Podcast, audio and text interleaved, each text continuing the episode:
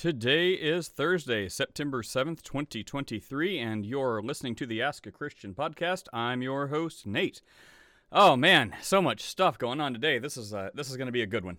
Um, I know that because I just listened to it. I just yeah, listen to it.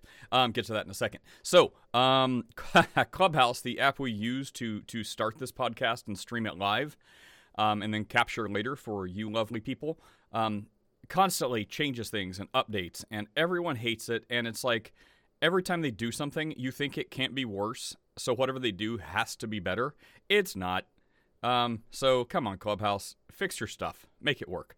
Anyways, so we we vent about that a little bit because everyone has a, a horrible time connecting and finding everyone this morning. Um, so yeah, you get to hear a bunch of people cry about stuff that you probably don't even know what is if you're listening to this on another platform and not Clubhouse. If you'd like to experience uh, the closest thing now that Christians can get to hell um, is download the Clubhouse app. Um, anyways, maybe maybe if you're new, it's not as bad, but for the people that have been around a while, we miss the tools we used to have. All right, so after we cry about that for a little bit, we get to Christian stuff. All right, we talk about the most Jewish gospel. Someone asked the question, "What is the most Jewish gospel?" Uh, then we have Robert who drops by and helps uh, guest host, and he has great insight. Uh, we, we definitely disagree about some things, like they start talking about evolution at one point, and I definitely hold to the biblical, traditionally understood in the Christian paradigm uh, view of how we got here, which is God specifically made two people um, with a soul. So I believe that. Uh, sounds like this guy does not. I don't know exactly how far away he takes it. Um, haven't talked to him about that, but we don't really address that today because that's not the topic ultimately being addressed. So I don't want to throw a grenade in there and talk about evolution for three hours um, when there's another conversation already going on that is very involved and detailed and I think really capturing. So we talk about the most Jewish gospel. Then Robert jumps in and we talk about the name of God. What is the name of God? Uh, what do you call God? Um, why did God create us? There's a good question from our friend Yvette.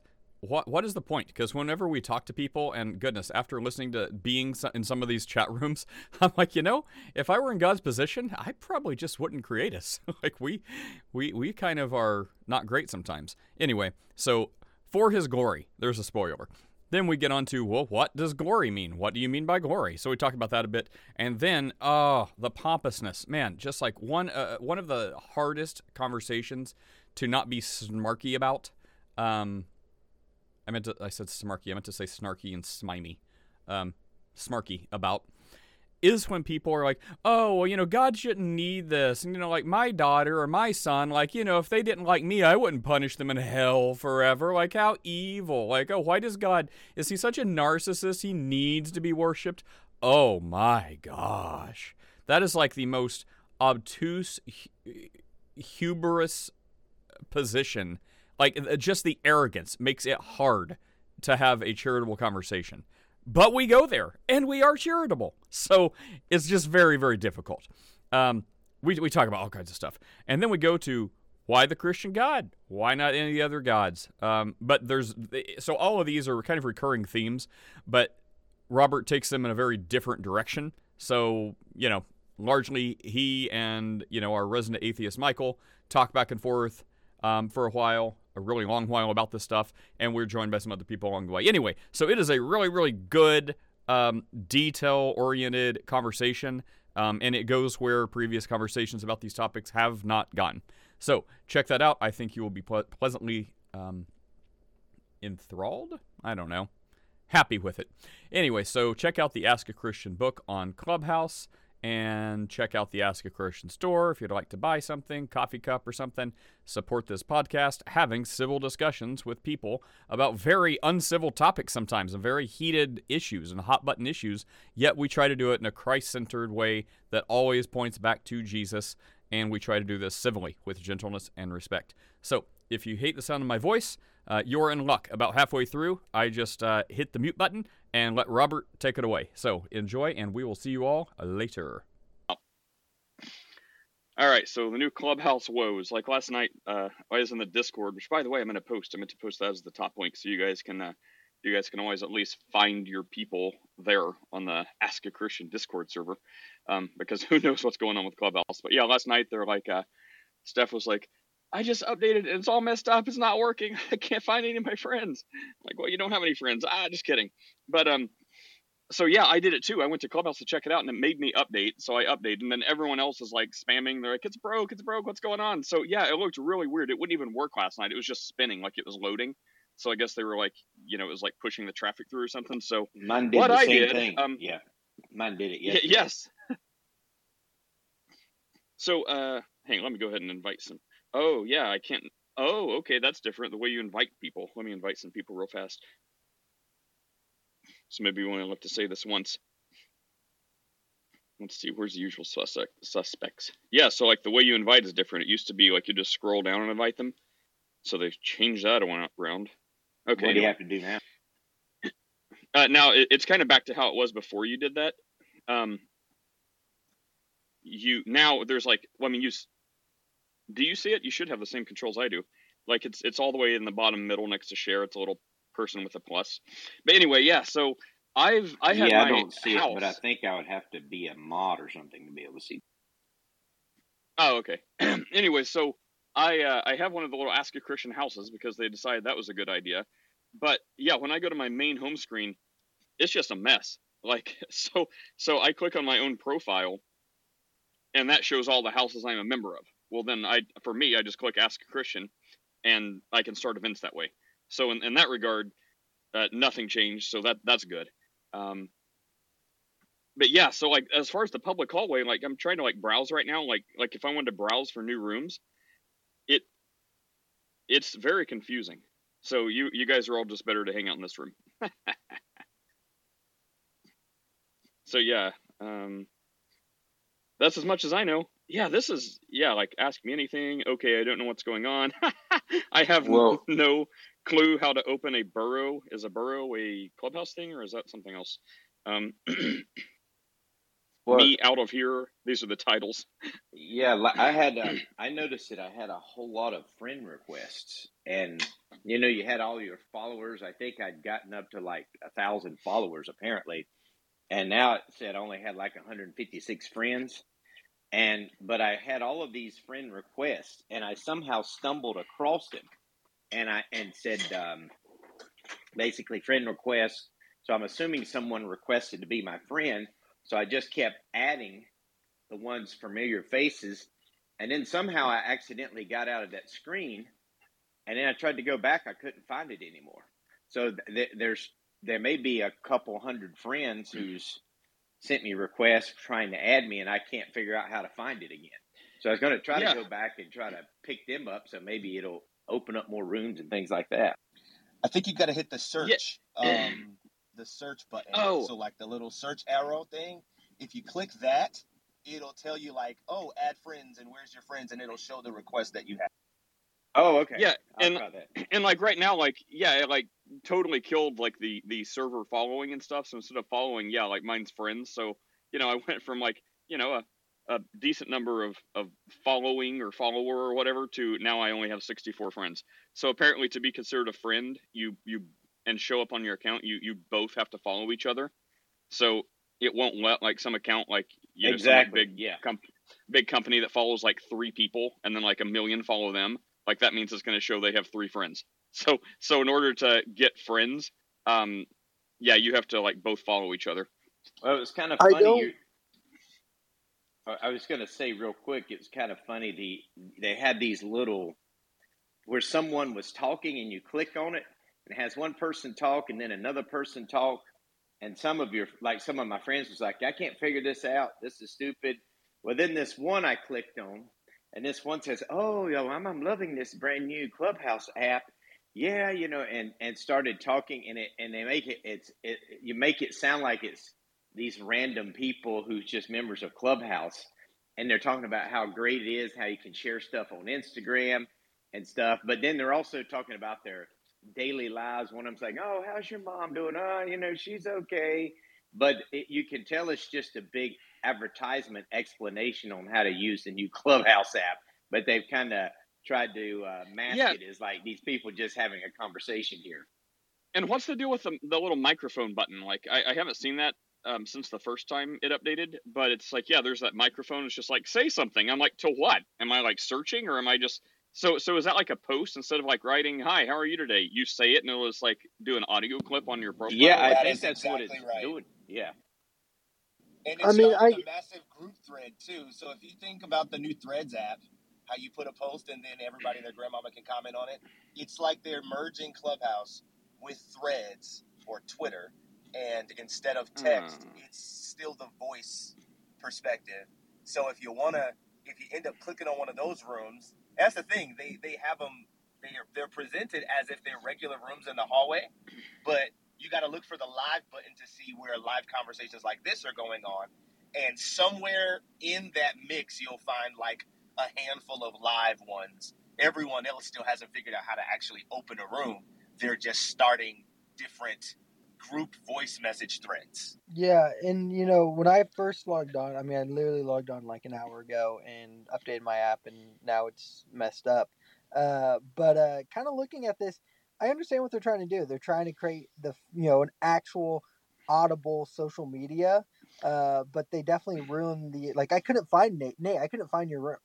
Like it Oh, took me. and a- so like and also there's no back chat right like i can't Yeah. find any messages so does that mean like to communicate now you're gonna like instead of having like a hundred angry messages telling me how i'm not a true christian uh, because you know I, I believe in a triune god and i don't believe like the energy of the universe is god i'm gonna have to hear is that in exactly voicemails right.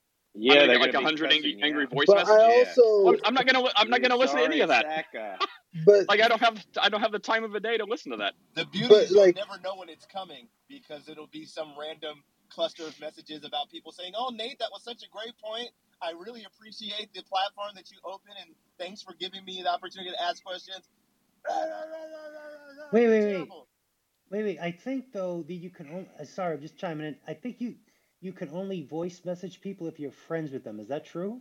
oh my gosh Uh, well wait am i friends no i'm okay so i'm not friends with you i i will be now so okay so now i'm friends with you but no i had the option to voice message before i clicked on add back yeah sorry guys i, I barely like follow anyone I, I just like show up but anyways I, I guess i'll be following you all back so we can find each other um now that we have to Yeah, that's what But, you're uh, gonna have to do. you're all my friends anyway I I'm also gonna yeah, I don't mind. I don't mind Refollow this. all my friends. Yeah, I don't mind this idea to get rid of the amount of people who like just had you know they started this app four years ago and they have a thousand followers and not me you know most of those followers aren't even active today so i understand them trying to get rid of that and on top of that get rid of the people who like i don't follow anyone back you know like i i, I do understand this but i do think it's going to be kind of bad on their algorithm if you're only able to find your friends on on this app it's going to be like Victoria talked about clout chasers. I feel convicted. Um, Victoria, you should be able to remix those voice messages for Christmas. Oh, that add some beats behind like the really angry ones and chop it up to make a funny Christmas jingle. That that'd be great. Uh, get on that. But yeah, also so but yeah, so apparently there is no way to directly like type a message to someone, so you don't have to be uh, friends with them to send a voice message. But yeah, you can send a voice message to anyone, but it has to be a voice message. It's like, man, I don't listen to voice messages. No, that I don't have time for that. Like, especially, how am I going to listen to a voice message when most of the angry, you know, messages I answer, or the nice ones occasionally, um, I do that like right now while I'm on the phone talking to you guys. So now that I have to like get off of this to go listen to a message, I'm not going to do that. And, and by the way, anyway, so since there is no ability, I, I posted the Ask a Christian Discord server. So if you guys would like to take this opportunity to join the uh, there you go. Welcome to Discord, Victoria. Um, so, I mean, I, I, who knows what Clubhouse is doing next, but this will be a way to uh, everyone can Wait, find everyone and at least be like, hey, where's the link to the room or you know whatever. Wait, I'm sorry, Nate. Wait a second. I.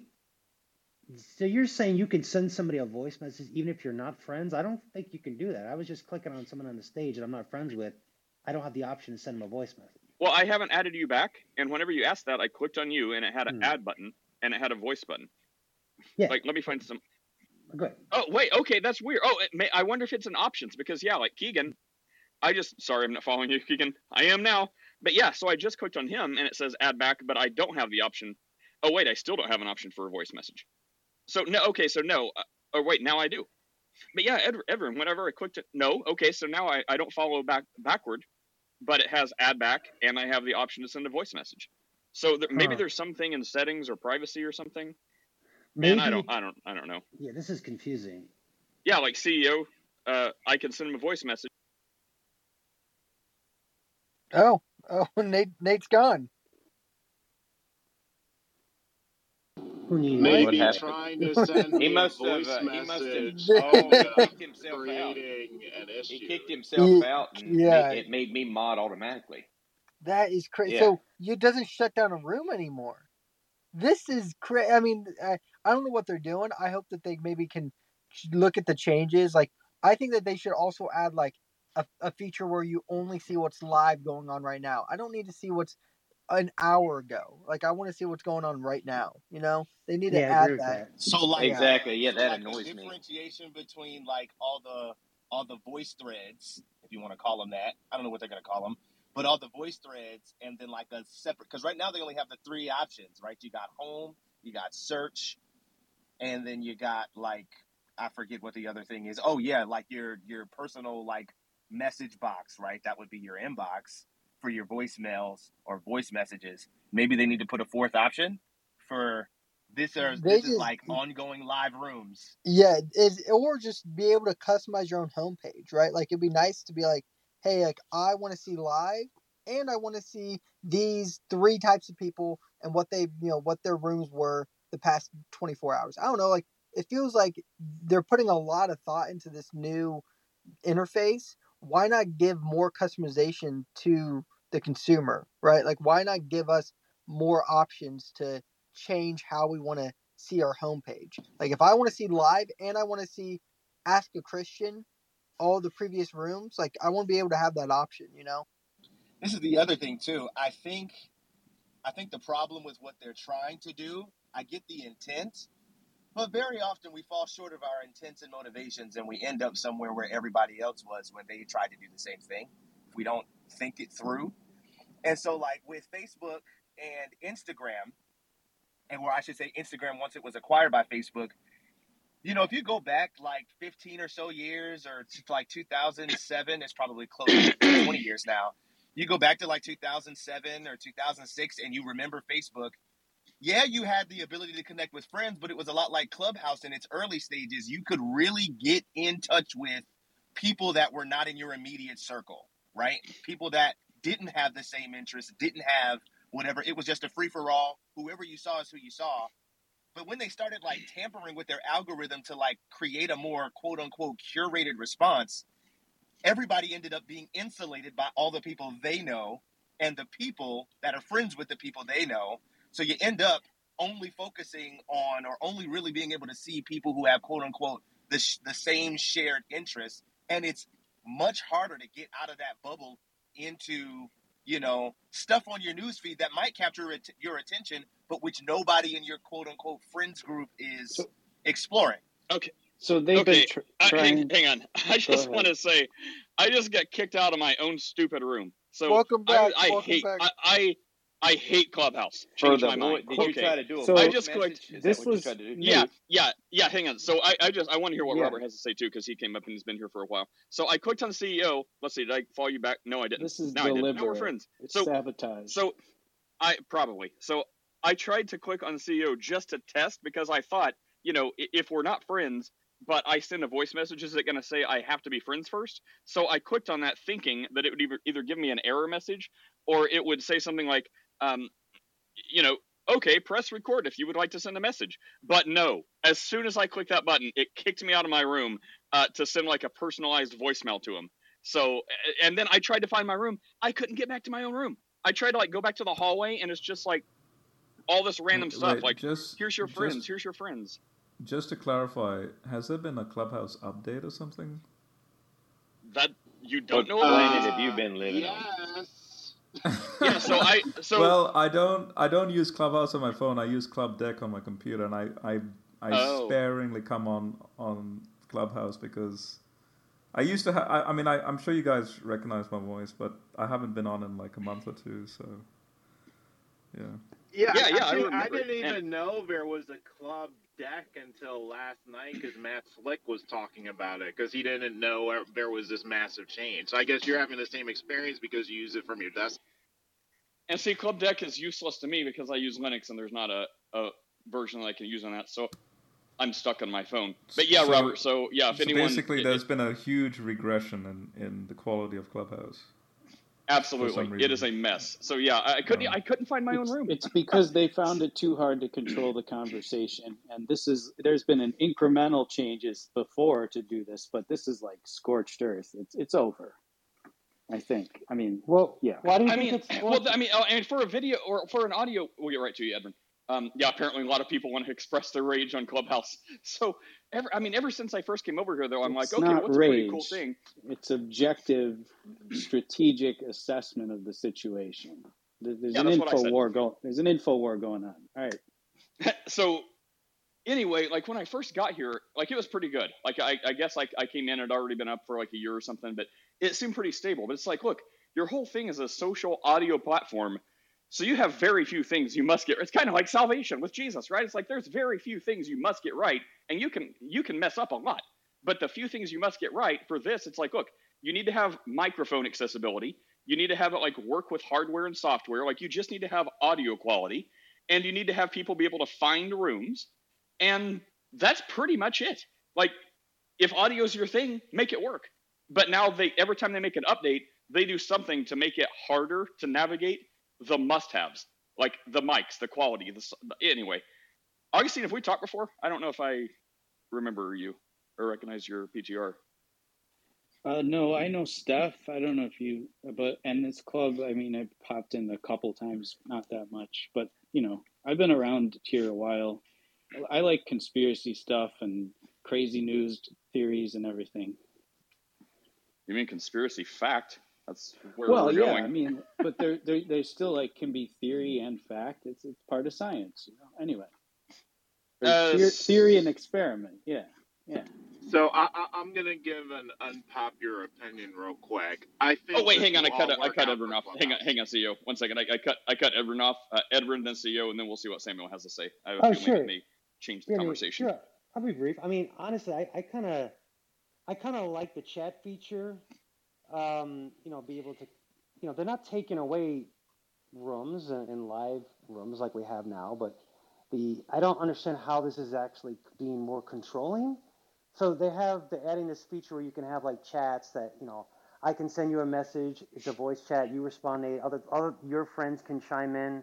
So you can have a conversation going on all day long when it's convenient for us. You know, I don't understand how that's like being controlling. It's just like an added feature. It Uh, supplements the live rooms, right?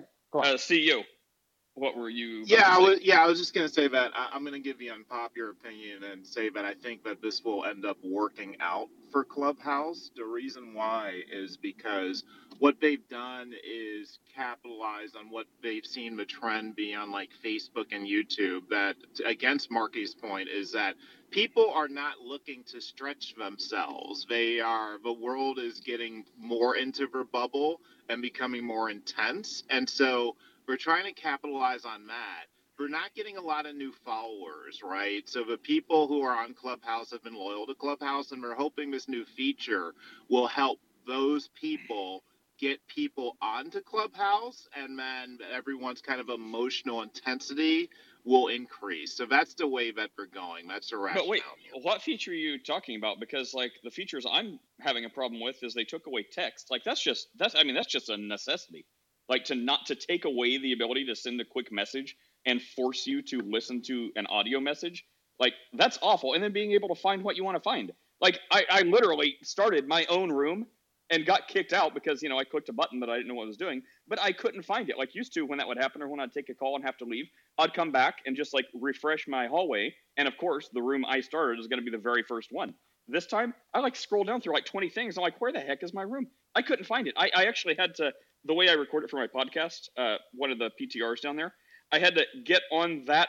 Um, I, I had to get on that device, copy the link to share to like invite a friend, email it to myself, and then on my phone go click that link. That's how I found my way back here. Nothing to do with Clubhouse. So so yeah. Uh, but uh, Samuel, what's up, Samuel? Are you speaking, Samuel? How's how's how's it how's it going? How's it going? Can you hear me? Yes, we hear you. Can can How oh, are you? okay. I just I just I just um I'm very well, thank you. Um I, I just got on this app like a week ago because of um, God Logic and some of the people that I follow on YouTube were talking about it, and and I was loving it. Like I can find the rooms. I found your room. I was listening to conversations. It was awesome. We could send resources through each other. It was it was really great. And this update just threw a bomb in my in my thing because I can't get on TikTok because I don't have a whole lot of followers, so I can't get on lives there.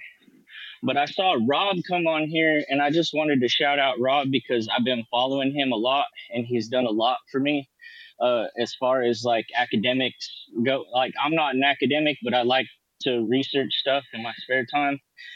And Rob just his channel Sentinel Apologetics has just really blown me away. I really I really like his work a lot, and I just wanted to say thanks, Rob. Blessings to you, man. Thank you.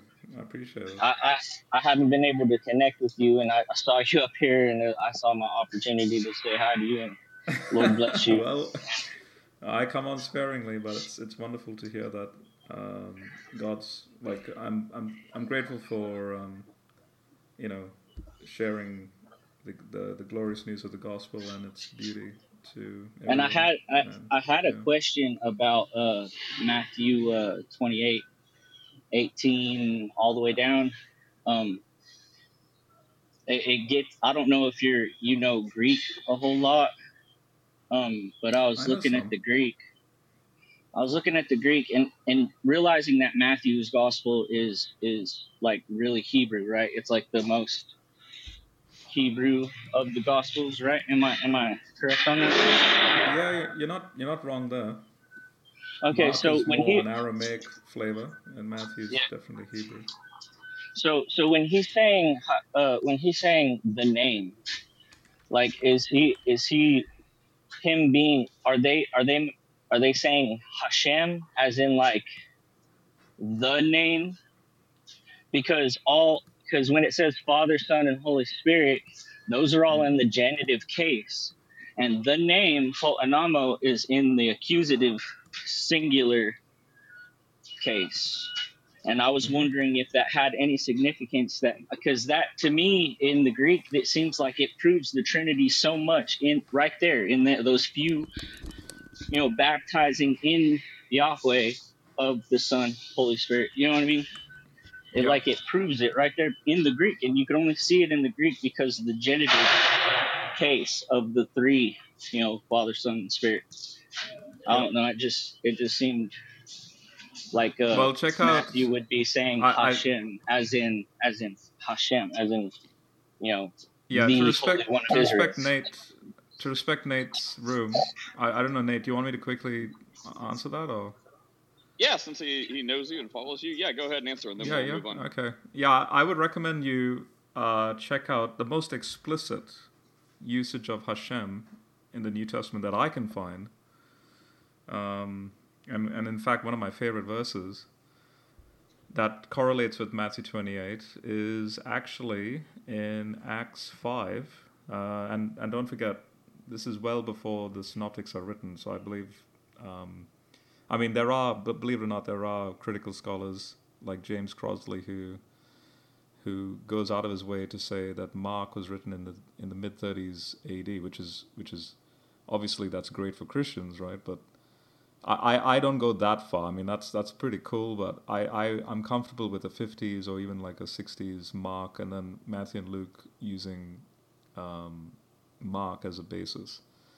But if Acts is anything to go by as far as the church before the New Testament is written, look at what they do in Acts 5 that, that builds up this name theology, ultimately concluding with John, because notice John, especially in John 17, it's full of, I've manifested your name, right? It's not, it's not that Jesus is saying, hey guys, don't you know that the tetragrammaton is YHWH?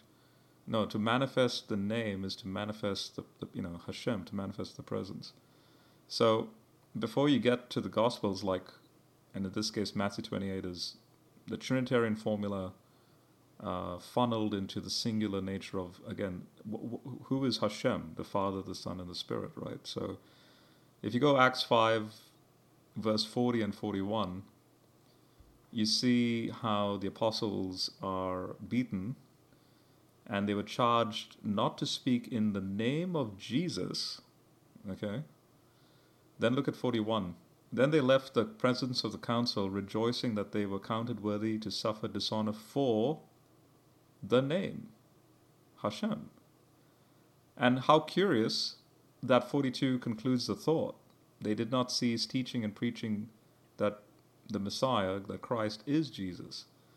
So you, here you have the name of Jesus, Hashem, and that Jesus is the Messiah. Uh, and all commentaries on Acts 5 will point out that um, the antecedent there, Hashem, the name, is applied to Jesus. So Jesus is Hashem. It's, it's one of the most explicit connections between that term Hashem and, and Jesus in the New Testament. Yeah, that's awesome. And that? and and it and it also in the ISV it actually capitalizes name Yeah, yeah, exactly, and and exactly. Yep, yep. Oh, And that's why I love the Marquise. ISV in that sense. Yep. What, Marquise? I was gonna say I just I was to add something to that real quick. I just wanted to add something. oh yeah yeah go ahead. Uh, so, so yeah, Sam, you're you're absolutely right. Uh, that's the way the Greek works. Genitive, accusative, totally in agreement. You can see it there. I think it's a little bit harder to notice because I think for scholars they may understand the biblical languages better because those you know ideologies or those concepts about like the cases genitive and accusative and how they work together you necessarily have to understand them to understand the language. Whereas if you're a native english speaker you just speak the language without necessarily understanding the way the rules work. So i think they're a little bit harder to understand. But when you look at let any version really um, but i would i would say not that i'm a king james only type um, or that i um, you know focus on that for study but I like that it's a very literal translation, sort of word for word, cut and dry, not really a lot of connotative type stuff. It's just whatever the words are. So if you want to do word studies or grammatical studies, I, I like the King James Version comparatively for that. And when you look at the KJV, it says, in the name of the Father and of the Son and of the Holy Spirit. And that and of, that conjunction, followed by the preposition of, is doing exactly what you would see the genitive and the accusative doing, in that all three of these terms are in the genitive case, and then there is one accusative, which is the word name. Well, when you see of, it's denoting um, either source um, as progenation or origin um, or possession, but it's the fact that there is an and, the conjunction, and an of in all three instances it necessarily means that there are three distinctive possessive relationships, as in the father has a distinctive claim to the name that is not the same claim that the son has, and not the same claim that the Holy Spirit has, and they are equal in that they are the claim to the same name, but they are not the same claim. And I know that because it rhymes, that sounds really convoluted. But the point is, No, is that that's the father that's beautiful. That that's exactly where that's what exactly what I was thinking when I saw that that case structure. And I don't even speak Greek, but I'm I've been I've been uh, going over basic. I have uh I have Logos software, and they're giving me a Yeah. basic uh, Greek. Um, and I've been reading I'll, over it, looking at the cases and stuff like that. And uh, I'll, gi- I, I I'll give saw you. that, Well, what and And I've uh, just what blew learned. my What, what, mind. what, wait, wait, wait. What, what I've learned today is Marquise. I am sending my children to you for grammar lessons. That was masterful. Um, but I wanted to see um, what uh, Jacob has to say. Jacob, do you bring us a new topic No, question? no, I'm just uh, speaking in, in in in regards to what's currently being discussed. When Marquis spoke about his concept of, of of, you know, you know, if you use that concept in a lot of things that you read, then you'll have a different understanding about cer- uh, certain things because what you explain it makes a lot of sense. It, it makes a lot of sense. Like the word of was used with Jesus speaking and saying, "For had you believed Moses, you would have believed me, for he wrote of me." So use that concept right there when he say of me. So that lets you know that what Moses wrote was was about was came from Jesus. That's why he said, But if you believe not his writings, how shall you believe my words? Right there, he made the claim. He is claiming the words that Moses wrote were his words. This is where, because you don't use the concept that of, of only in places where you would like to use it to make your claim on certain things, then you miss this here. This is how a lot of people miss Jesus being in the beginning, even with that with Moses. That's just something to put on the room, on the table. I'll I'll, I'll just say one more thing, and I'll I'll leave it at that um, for Samuel um, to to sort of like close it in on on the name and Matthew twenty eight. Um, well, how my question to you, Samuel, is how does Matthew? Because notice it's a Jewish gospel, right? So how does Matthew end at the start at, in the first chapter? How does it the first chapter end with respect to Jesus? What name is he given?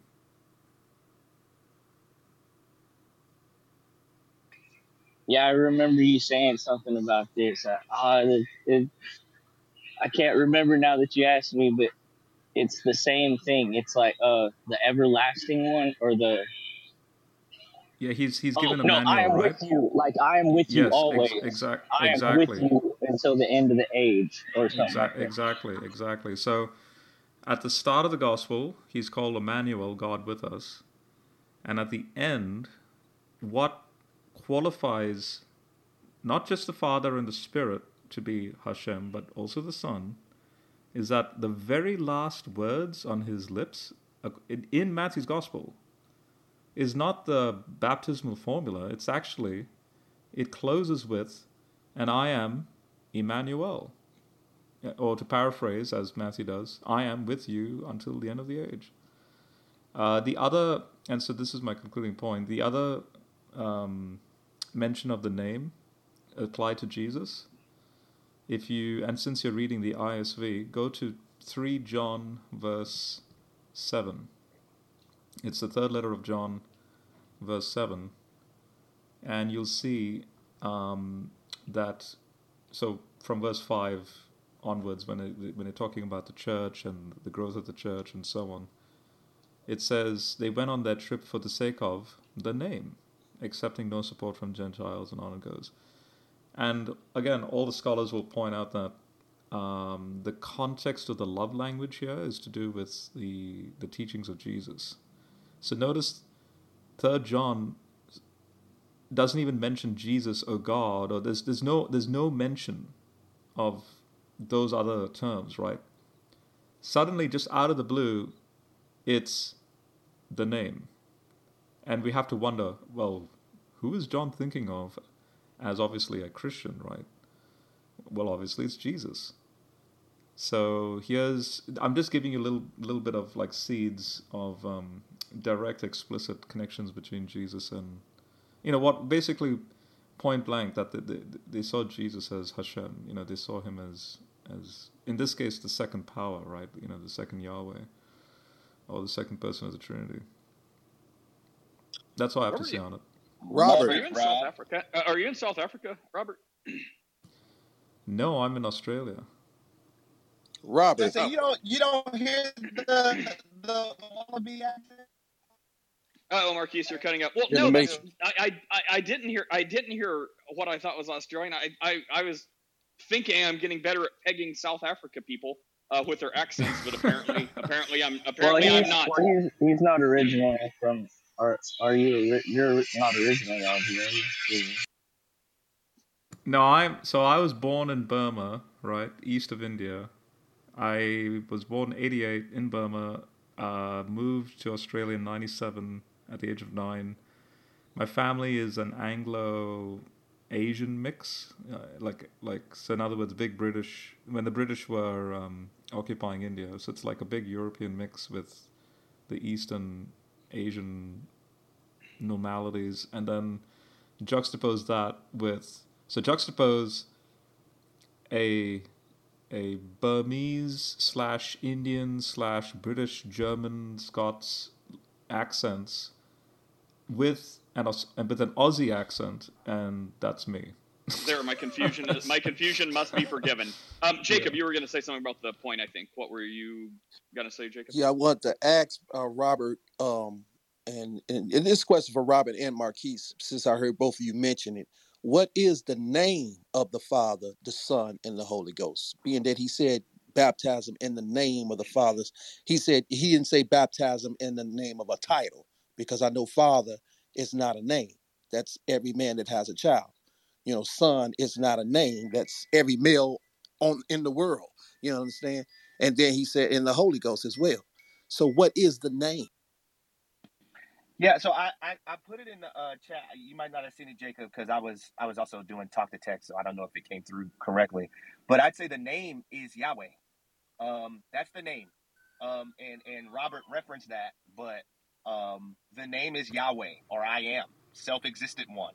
Those that that would that's the name that he gave Moses. Um, that's the name that they refer to when they they talk about God. You know, Genesis, Yahweh called down fire from Yahweh in heaven. Um, and so the name of the Father and of the Son and of the Holy Ghost is Yahweh. They all have the equal claim to the title or name self-existent one. Yeah. So if Yeah, if the, if that if that's if, if that's if that's the case, why wouldn't it be apparent when when when Jesus said in John the 14th chapter when he spoke about the comforter, which is the Holy Ghost, he said in verse 26, John 14 and 26, whom the Father will send in my name, he shall teach you all things and bring all things to your remembrance whatsoever I have said unto you. So why wouldn't it be apparent that the name would be Yahweh instead of Jesus, being that that's what his name was? And he said he come in his father's name. Why wouldn't it be apparent? So why, how did you come to the conclusion that the name would be Yahweh, being you saying that that's what God told Moses? Because I saw Jehovah, and he said, but by that name I was not known unto Abraham, Isaac, and Jacob. But right here in John 14, why wouldn't it be apparent? Uh, We didn't see a name there, but he said that the Comforter, the Father, will send him in my name. And he said, I didn't come in my own name, but my Father have sent me. That name came from heaven, as the angel told Mary.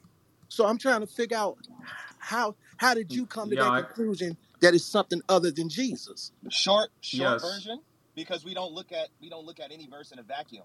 We look at them collectively. Short version. Then I'm gonna high five Robert because I've already responded the one time, um, and I'm about to go into the office um, or the school. But um, short version, we don't look at any verse in a vacuum. We look at it collectively. And as you said, right, there's obviously some shared aspect of this name because Jesus didn't come in his own name. He came in the name of his Father, right? Which we would say is Yahweh, right? Holy Spirit doesn't come in his own name, and by his own name, it's referring to a singular independent authority, right? You go look at John 5:30. Jesus says, I of my own self can do nothing. Everything I do, it's because I've seen the Father do. As he tells me, so I judge. So as I hear from him, so I judge, and my judgment is just because it comes from him. And so everything Jesus does is dependent on the Father. Philippians 2 5 through 8. That's a part of him being the suffering servant. He's obedient unto death, even the death of the cross. So when we put all these scriptures and verses together about how Jesus came and what he means when he says, I come in the name of my Father, he's talking about the commissioning of his Father. And he says in that same verse in John 14, um, the Holy Spirit won't testify of itself, but will testify of me. Talking about the Holy Spirit bearing witness to everything Jesus said saying that they don't do anything independent of each other. Everything they do is consistent and interdependent with each other. So the Holy Spirit comes in the name of That ain't Jesus. that ain't what I asked you. You probably talking fast Hold because on, you got to hold go on, to the hold on, office. Jack. Yeah, I would say cool. But amen. you, if you if you follow if you follow Ma, the the train of thought, if you follow the train of thought, you'll hear it. Um, I- I- Holy Spirit comes in the name of Jesus. That's Yahweh. Jesus comes in the name of the Father. That's Yahweh. They all Well, how come his name wasn't name. Yahweh?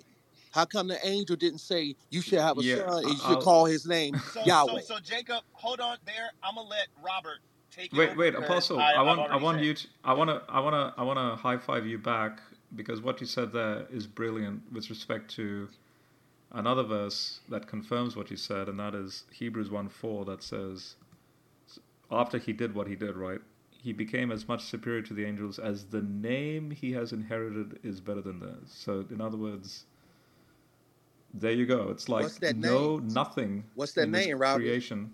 What is Ah, that so, name? so but that exactly. But your question is is a is an important question. But all I'm saying is yeah, please Marcus answer. is, is on the right Robbie, point. if you Hey, can. Jacob, If you just let can. him finish, man. Go.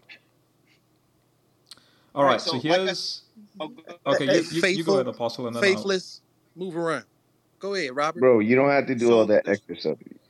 Don't say so nothing Wait, to wait, me. short Don't talk to me. Jacob, that's wait, Apostle, that could you let Robert Wait, wait, finish wait, though? wait, wait, wait, wait, wait. Hang on. Uh, there was Robert, and then this is going to probably No, continue let let let. Apostle So, so uh, okay. Well, yeah, between finish, So Robert I'll, I'll or go. yeah. Marquise Wait, wait, can't wait, wait, answer my wait. question. Jacob, So basically, you can't like the answer my question. no, I will. I will. So so Oh, so oh, fake Nate. oh. Let Wait, wait, hang on. You know what else I just learned? I knew that Um, was I was trying to. I was. Well, well, hang on. It didn't have to come though, and I don't want it to. And Jacob, stick around. I'll bring you back up. But uh, you know, I was trying to be as Daniel with the lions and shut their mouths. Unfortunately, I don't know where the mute button is. So since they updated it, I can't find the mute button. So if someone who's a moderator can find a mute button, let me know where it is. So unfortunately, I had to go to the big option, which was drop Jacob. Jacob, I'm happy to bring you back. Um, I just wanted to mute you because you won't stop talking, but I couldn't find the mute button. So uh, stick around and I'll bring you back. I was trying to say I would like uh, somewhere between Robert and Marquise to finish saying what they were saying. Then I wanted to check in with Heretic because this conversation is probably going to continue. So um, that's what I was trying to say. So Jacob, take a breath, calm down, and uh, I'm happy to bring you back up if you're still here. So uh, yeah, Apostle, and then Robert, and then we'll uh, we'll move on for a little bit. Yeah, so so Yeah, go real go for it. yeah, for sure. So the, the short version is um, I'm in the office. I had to connect to the Wi-Fi, so the whole spiel um, gave me some time to get connected and settled. But um, the short version is Yahweh. If you look at the name Yahweh, right? That's that's that's the name that the Jews or the Hebrews call God in the Old Testament. But when you look at that name, it's I am that I am, which is why I say self-existent one, right? I am that I am, or I exist. And Jesus uses that same name in the New Testament um, when he says, well, her, for Abraham was I am, but he says it in such a way as to invoke the first person application of that statement to say, I am, right? So for um, for, for this Is this that a whale in the background? no, He it's said a it's whale. a creaking door. It's a creaking door open, but it does sound like a manatee or something. It's, it's, Good it's lord, funny being now that you think about it. Right, right, right. That's funny. Um, so the short version is Yahweh simply means self. It talks about him coming in the name of the Father, where he doesn't come as Jehovah Jireh, he doesn't come as Jehovah Rapha or Jehovah, Jehovah uh, Nissi in and of itself. You know, in fact, he comes as all of those things. But collectively, the name of the Lord in the Old Testament is Yahweh, right? And they have different applications of that name.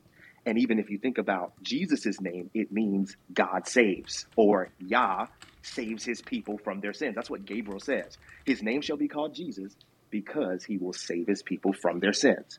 So Yeshua literally means God or Yah saves. So he's coming in the name with a purpose. But if you're asking about the name separate of that purpose, it's going to be Yahweh as opposed to Yeshua or, Yeah, you know, Rapha or any of those other derivations or derivatives of a purpose or an action being completed. The name itself is Yahweh. And it's unfortunate that uh, you know it looks like Jacob left on his own self-imposed exile. I, I didn't remove him from the room. I was happy to bring him back. Um, I, I just needed him to stop. But yeah, I mean, I, I don't know. Like, I want to say that question was answered. Like, you know, he, he he's like, just answer the question. Just answer the question. I'm like, dude, I counted Yahweh being said for the name for the answer to the question about 30 times. So I mean, if someone's like, Yeah, but- answer the question, you're like, Yahweh, answer the I- question, Yahweh, answer the there question. is yeah, go ahead, Robert. yeah, th- but there there is a deeper. What what I what I will say is, and and I'm I'm getting this from uh, Duane Garrett. He's um, uh, an excellent evangelical scholar, conservative, and he's just written a book on the Ex- a commentary on the Exodus where. Uh, a lot of scholarship has gone into Exodus 3:14 and also Exodus 6:3. So remember, he, he a moment ago he said, um, and this is a King James rendering. You know, uh, back in the former times, I didn't appear as Jehovah, but now translations like the ISV have actually cleaned up that based on modern scholarship, and it actually reads, um, I appeared to Abraham, to Isaac, and to Jacob as God Almighty, so El Shaddai. And did I not reveal to them my name, Yahweh?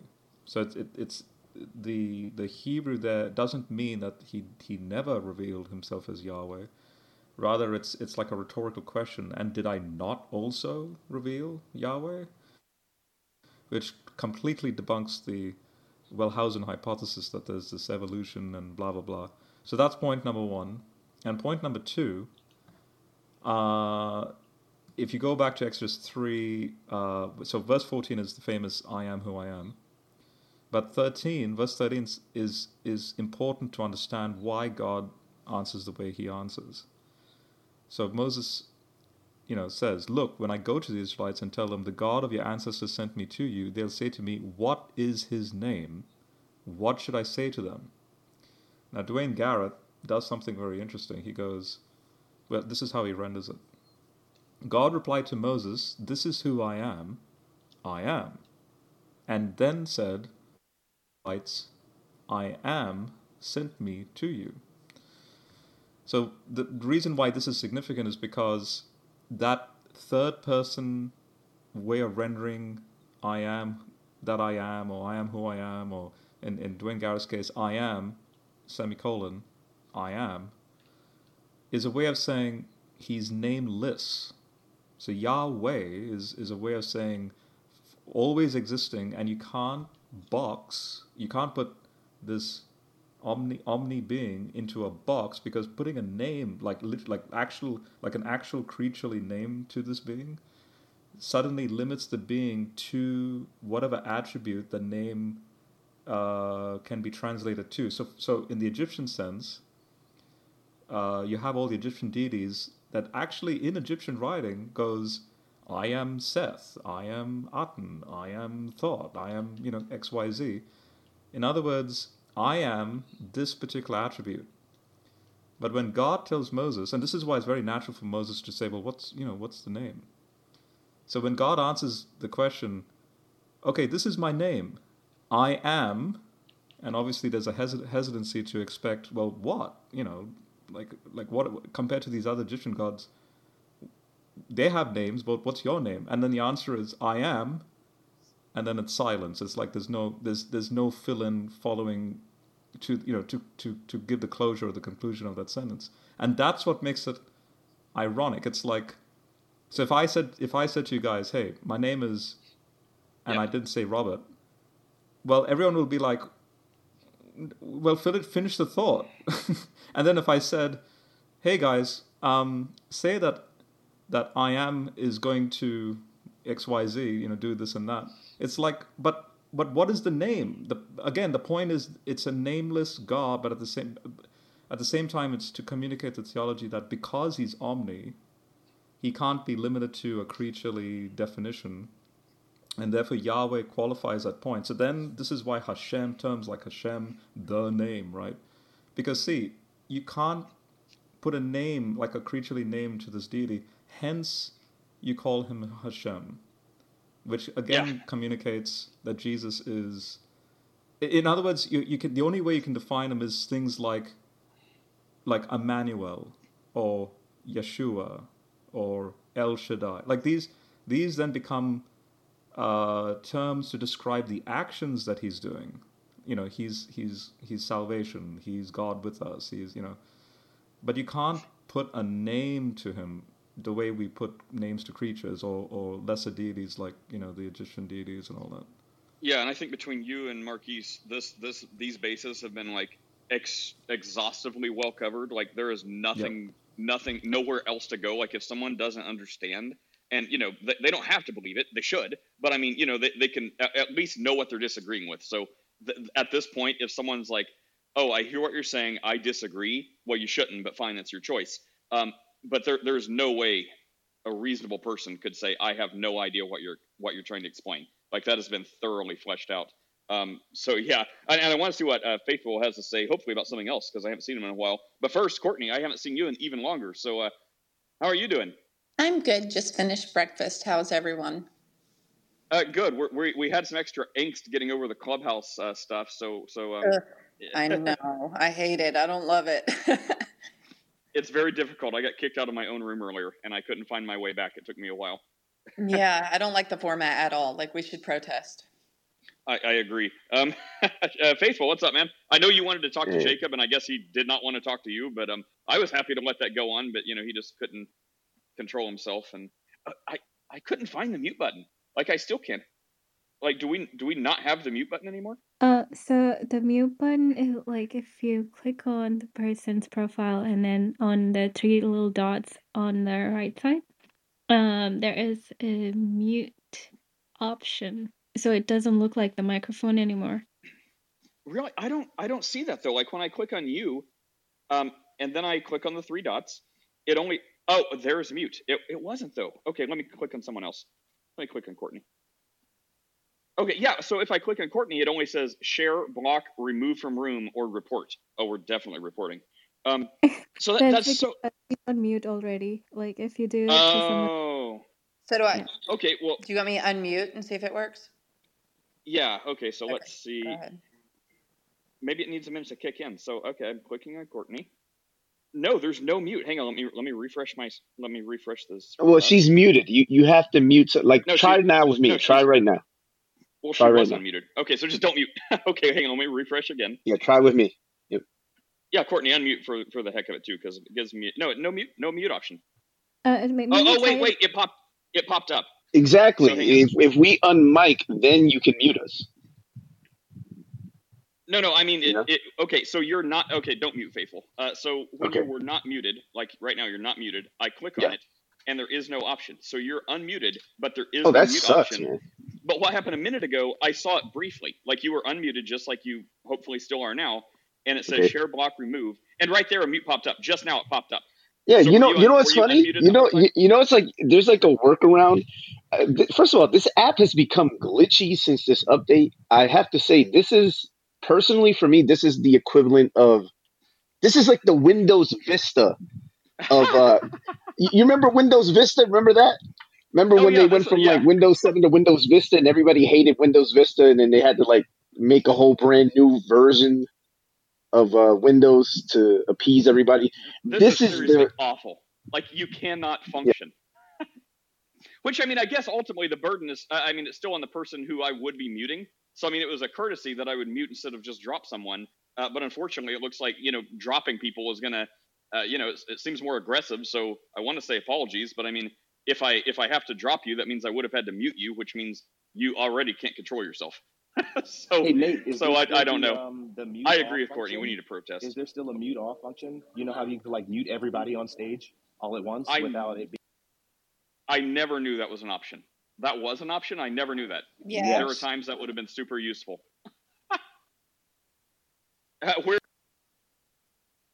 Sorry, I just did that right now. Yeah, she just did it. She just muted me, even though Wow. already. Wow. Thanks so Where- much, V. I appreciate where the where was that option V? The mute all. So it's it's on uh it's on the top right under the leave quietly and those three dot buttons and then if you go down to live details there is an Oh, option to mute all other speakers. I never knew that. Wow. Somewhere between Clubhouse being bad and me being a bad moderator. Well, I guess you're all in trouble. well, that's that's useful. Yeah. Okay, where were we? Faithful, did you have a theological point you'd like to bring up? I think we've talked about the other thing, like w- we've beat that horse dead. Uh, so, do you have anything else? I, I, yeah, I know you wanted to talk to Jacob, and that would have been fun, but unfortunately, he left. Yeah. Um, I just wanted to concur with what the brothers were saying. Um, what exactly was Jacob's objection? Because I came in midway through the conversation. What exactly was Jacob uh, going on about? Uh, well, we, unless someone's talked to him and kind of knew where he was going before, like we, he never got to his specific point. He just like he never led you to the aha, you're all wrong, let me teach you moment.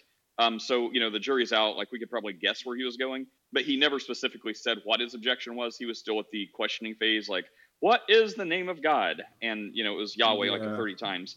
And it then so all- so we never yeah we never got to a specific point, but maybe Robert's about to surmise yeah, where it, he it was all, headed. it, it, honestly, I, I could, I could sense a certain contention in his voice. I, by the way, faithful, it's, it's good to see you, brother. It's been a while. I haven't seen you in a while, but um, Wait, before you go on, I just wanted to say I love the debate that you did with the Unitarian dude. Uh, was his LP something or LJ or something? yeah, that's yeah, that's going back a fair bit uh, on uh, Gospel Truth, right? Gospel Truth. Yeah, I saw it Yeah, recently. yeah. I didn't see it when it originally broadcast. I got a chance to see it recently. Oh I thought you did an excellent job. Yeah, that that's going back a while. Um, but I mean, I I've I I know I could do much better now. Like, you know, such is the way of life, I suppose. But anyway, um, it all started with Samuel asking a question on Hashem in the New Testament, like like is Jesus ever called the name Hashem? I gave a few examples, and then Jacob went down this. I don't know. You could you could I feel the think contention in his voice. I think I can I can I can because I I came I I kind of Vegan know where his background's from. Uh, I think he's a oneness like a, a oneness Pentecostal. Uh, because I think his contention was like in Wait, the wait, book is of that Acts, is it? all through the Acts. I'm sorry. Um, Is his name Jacob Ward by any chance? Yeah, yeah. His I mean his tag Okay. says Christian Israelite.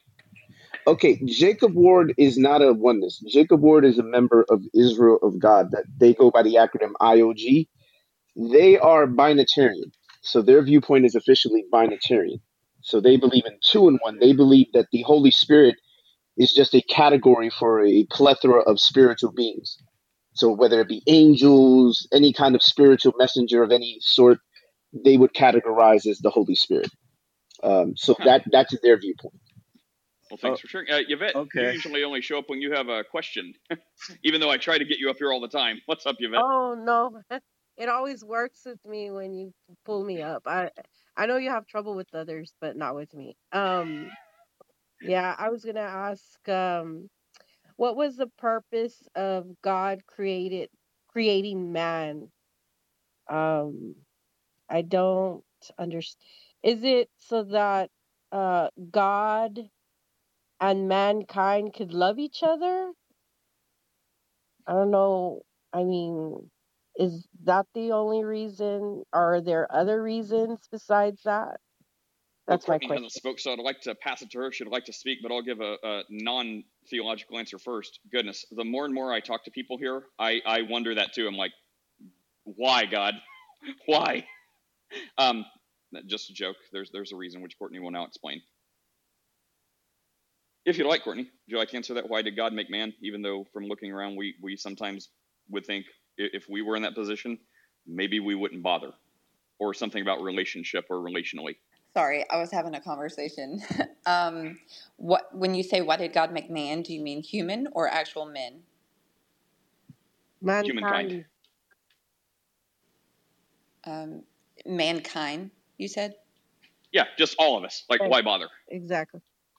Oh well, I I think that God says that He's a jealous God. So why would He be jealous of something that He did not intend to fashion or create? He created the world according to Psalms and Isaiah to be worked by man to produce good things. So why do any of us create good things? So a woman creating um, a wreath and decorating her house for the fall, why does she do it? Because it brings joy. So I think that's the very basis of the reason why God created. It brings joy. I believe in the beginning, of course, God was alone. There was there was nothing, and then He created. Would anyone else, uh, Robert or yeah, Robert, would you like to, or Faithful? You haven't, you, yeah, you haven't spoke either, really. Would you or Robert like to weigh in on that too? What, what exactly is the question? Why did God create humanity? And then my follow up would be, if He creates humanity, why did He bother to create angelic beings too? Like, just why why bother to create any other type of being? I honestly, the, the honest answer for me would be God alone knows why he did what he did. His creation is created for his purpose. I mean, I know that sounds like a cheap answer, but I mean, objectively, if you read the Bible, we're created for his purpose. The Bible is clear that we're created for his purpose. Now, if his purpose is for us to have right relationship with him, that's fine. That's that's wonderful. But if one wants to go, if, if we start to dwell philosophically into the various reasons for why, what would be his will? What- You know, what does will entail from the viewpoint of God? We can start going down rabbit trails, right? I think honestly, the only one who can fathom fully why he created us is God, right? Why? What what does it mean to create us for his will? Right? His intended purpose. What what would that entail, you know, from from God's perspective for us as uh, finite human beings? Yeah, I think it, it, God alone knows why, honestly. And uh, before we hear from Steph, because I am sure she is going to raise all kinds of heck about the Clubhouse Act, um, Rags, you were here. What's up, Rags? Did you have anything to say about life or Yeah, actually, I was just going to say, I think the answer is in the very beginning. He says, "Let us make man in our image," and then you go even in what Jesus said. He's the image of the invisible God, like Jesus was. So, and we're supposed to be like Jesus. So, in a sense, that's the purpose. We are to reflect God. That's what we're supposed to be doing. We're supposed to be the image bearers. And I think we've definitely lost sight of that. You know, what, what does it mean to reflect God's image? And that's another question, which we can parse out, but I think that it's simple. He wants people reflecting. I think that's it. And a quick plug, um, because of the clubhouse um, issues everyone's having, if you'd like to stay in touch, depending on whatever Clubhouse does next, maybe they'll block us all. Um, you can click on the link at the top. That's to the Ask a Christian Discord server, where we still have text chat over there and uh, voice and video and whatever. So if you'd like to keep tabs on these discussions, um, if Clubhouse burns down tomorrow, you can still find us there. So there you go. Steph, how's Clubhouse going for you? Ugh. Or, you know, anything about God you'd like to say, anything holy you'd like to say. All right. Yes, everyone, please join the Discord because I am worried about losing touch with a lot of you. And there are so many people in here who've been instrumental to my study and so helpful and become really good friends. So please, please join that Discord so we can keep talking.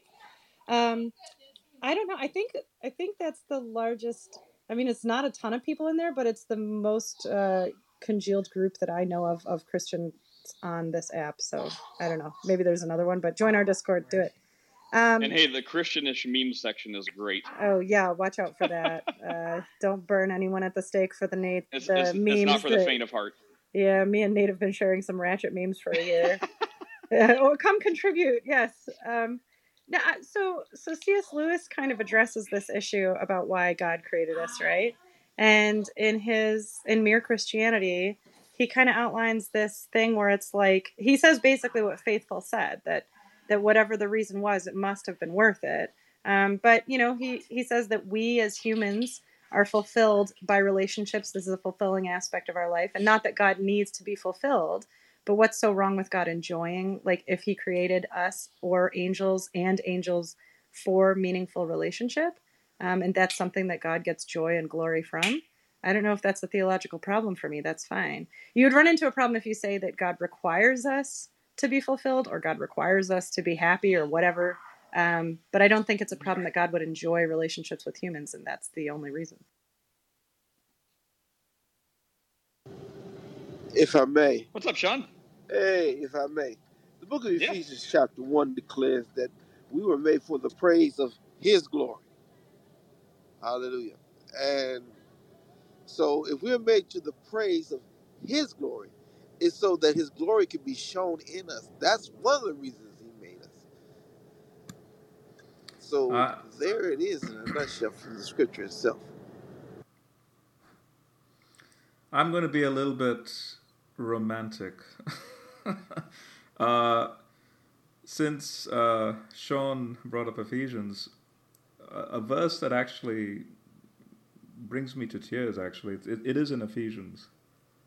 Um, this what comes close to it is in chapter three when it speaks about the love of Christ being, you know, the, the height, the depth, the width, and the and the breadth, you know, those those those those endless dimensional. You know, uh, there's there's no there's no limit. You can't put a dimensional category or a Cartesian plane around the love of Christ. Like it, it far exceeds everything we understand. And I. Um, Th- oh, sorry, I thought you were done. Go ahead. well, well, what what supersedes that verse?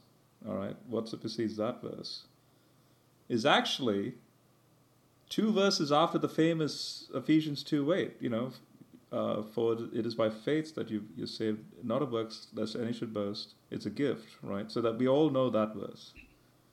But if you go to verse 10, um, a lot of translations do a reasonable job. There's nothing wrong in the translation with, with you know, for, for we are his workmanship, or, you know, the ISV says we are his masterpiece. But the Greek is literally poem. We are his poem. And I was an atheist up until 2015, and it's those little gems of, of passages like that that really struck me. My my my faith journey started in 2010 with my opa's passing, and so finally in 2015 I I bent my knee to the Lord, and um, that that those that verse is one of the few that really defined exactly this, the question that you raised yourself. Uh, I mean, I'm I'm coming from a you know, I, I, I, I won't go into the, all the details, but let's just say from a very deep nihilistic, atheistic, sort of cyberpunkish, dystopian, bordering on, on solipsistic, you know, ways of perceiving reality. And when I see um, that I'm described as, without me even realizing it, whether, and, and whether I like it or not, that I'm described as a poem, like his poem, and each one of us individually, uniquely, are you're all unique poems of this this great one. Um, that that is also nameless, as as the prior discussion was was you know that we demonstrated in the prior discussion. That is just so so the, the question like why you know like why did he create I, I, I, and this is my concluding point. I'd rather ask the question: Why did He choose to save us? I mean, we are. I'm speaking here from the context of evolution. We're stardust. We are, we are, you know, as Psalm 22 says, we're nothing but like a worm. And yet, he and Hebrews 2 says this. He he decides to descend even below the divine. Again, Philippians 2. He empties himself, becomes a form of a slave in order to then glorify us up to his level as part of that that context of, of us being the poem uh, so that we are conformed to his son's image. Uh, if, if that is if that is the meaning of life if that's the end goal of life then that that there's no need to ask the question why why did he create us to begin with? And then somewhere between what you and faithful said um, and then there's this like whoever said it's for his glory like you know it's like isaiah 43 7 like whoever is called by my name whom I created for my glory. So, you know, even if someone says, well, that's talking to a very specific group of people, still, if he created them for his glory, I mean, I think, you know, it's, I, I mean, maybe not teach it as a doctrine, but I mean, some extrapolation, like ultimately everything is for God's glory. And then I'll introduce a question for you because I haven't heard, uh, some people have given a response, but I don't think anyone here. Um, I can hear like Rab Scuttle in the back of my mind saying, what does for his glory mean? What is glory? So, I'd like to hear what uh, some of you guys think about that. What do you, uh, how do you find the glory of God, or just like glory in in general? Salvation. Uh, what about you, faithful? One word answer from Courtney. um, while faithful's unmuting, I would say the the rightful recognition of the truth that God is good. God deserves glory. God, it's it's this sort of humbling uh, yeah, and it, it's some sort of physical understanding on our end, whether in thinking or in behavior, that God is awesome and we are not. something, something in there. Yeah, I'm thinking somewhere along the lines of like all-encompassing, like you know, awe-inducing, like powerful majesty, sovereign deity, like just just all the big stuff.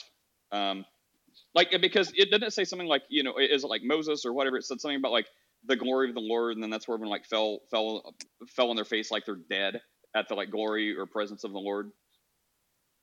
Yeah. So I, I mean, it's definitely more like it seemed like you know what what is glory? Is it like a oh attaboy or something like that, or good job, or no, you know, the Hebrew the Hebrew word is kavod, which means heavy.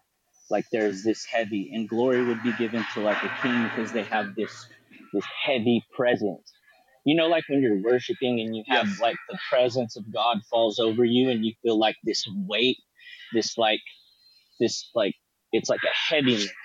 And that's, that's kavod, that's, that's glory. That's what the Hebrew. That's, I was just I was just gonna say I was gonna bring that up, Samuel, um, because John I've been listening to John Oswalt's uh, lectures on Isaiah.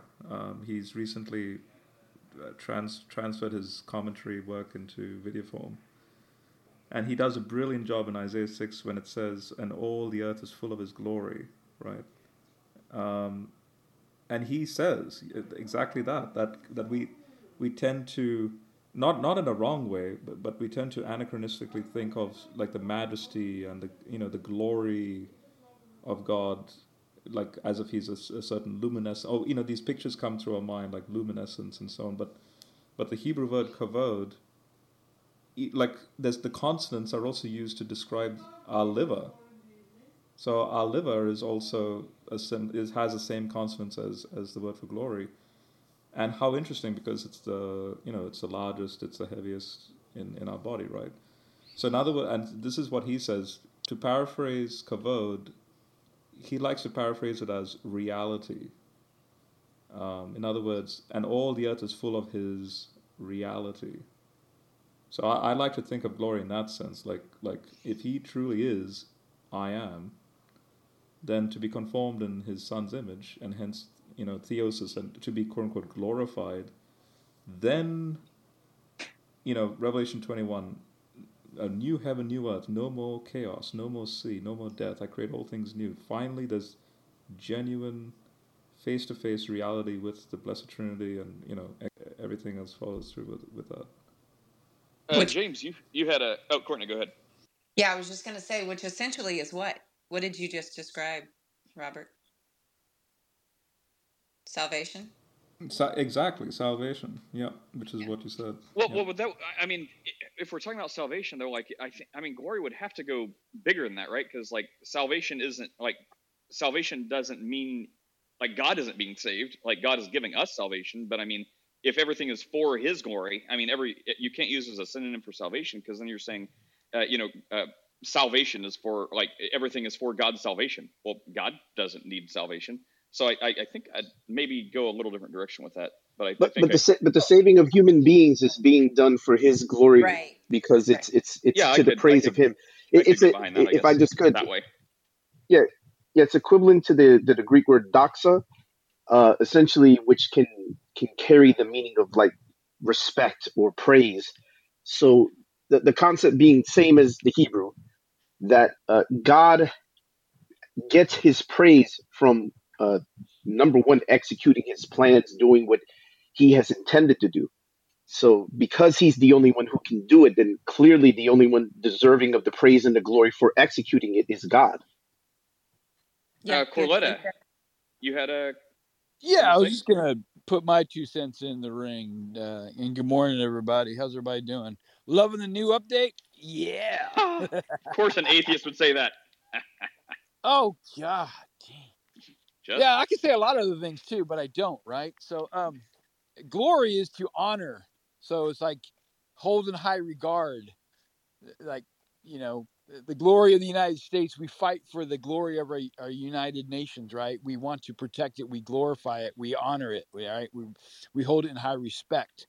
So when a creator creates something to honor it, to me that seems a little bit narcissistic. Well, see, that's why I answered the way I did, right? Why does a woman create something so beautiful? Uh, and the reason why I'm using this example is because I'm currently making fall wreaths for my house. So, why would a woman do that? Why would she go about taking the time to glue things together, plan it out, knowing that things may not come together exactly as she pictures in her mind? But in the end, it brings her so much joy. That's the point. I don't think it's narcissistic. I think it's a beautiful love story. Well, and that's Uh, why I answered the way that I did as well, because it's you're you're doing something that's correct in glorifying God. Um, you're, you're honoring Him. That's the nature. That's the that's the natural thing that you would do, right? This is this is you're recognizing the truth is that God is and ought to be glorified by us, and so you're not just it's not just a narcissistic thing that you're being. It's like this is the recognition of the natural order as well. Yeah, it's like you're giving honor where honor is due. It's like you know, read the writing on the wall. Um, uh, I have a uh, D. Welcome and Courtney. Um, question about the wreaths. Um, since you are making fall wreaths, will you also be the first customer in line for um, pumpkin spice lattes this season? Not typically. Um, I, I, I can make my own here at home. Uh, I'm not spending that much money on a. I mean, maybe a treat, but not like every day. That's crazy, and that's full of sugar too. So I try and stay away from that. Uh, D, welcome. Hi, you guys. oh, and I, I skipped Saint. I, Sorry. Uh, go ahead, D. okay. I'll, I'll go back to Saint. Well, if I would take a stab of it um, at it, like I would, um, like um, think of it as when you have children. You know, you make the plan to have kids. You create these kids. You pour into these kids. And for me, some of the like special moments is when the kid reciprocates and tells you how much of a great parent you were and how you were there for them and how you you know and it's not narcissistic it's more so like it's a reciprocal relationship. So i see it more so like as a parent to child relationship. When you want this child and you want to see this child grow and all the things you pour into the child you can now see the progress. And you're glorified when the kid reciprocates and takes care of you and shows you um, honor and respect and everything like that Can, can I say something about what Coletta said? Well, hang on. Can I, can I Um, respond to re- D? Can I respond to D? Because um, I was about to type it in chat, but I'd rather speak it. So, as a parent, um, I'm not a parent so that my child grows up and bows down and recognizes I'm a great parent, and I don't look for that recognition. I I am grateful that my teenage daughter recognizes that and respects me and says that to me. However, that's not the goal. The goal was just to be a parent and to raise somebody and help them learn how to think, not teach them what to think, and hope that you educate them and guide them in a direction that's going to benefit them in the best way without the um, expectations that they're going to be, thank you, Father, you are the best. I bow down to you. By no means do I expect that from my child. Well, I would say I Joshua 24. a If it seems, if it seems, uh, you know, if it seems evil for you to serve this God, or if it seems like you don't want to serve a, in your view, narcissistic, mean God, then choose this day who you will serve. No, But no, for no. I was just, I was just, see re- it this way, Full I was, disclosure: don't was just swipe referring to, left. I was just referring to, that is true. Don't swipe left. It will boost I was just, re- I was just referring to parenthood. Yeah, that But by happened to me too. I. Well, I I understand, think but you're also talking about, you know, God as the parent who would be like a narcissist by, uh, you know, like wanting this adoration where you're like, no, no, as a good, really good parent who's not like that at all. I mean, the implication, if you're not outright saying it, is God well, is this bad just thing. maybe he's just a little bit better than us. I mean, me when I pour into my kids and they it's a natural reaction. When when you pour into anything and you see a return on investment, it's a proud reaction. It's a it makes you feel good. I mean, I mean in so many instances it's all it's just natural.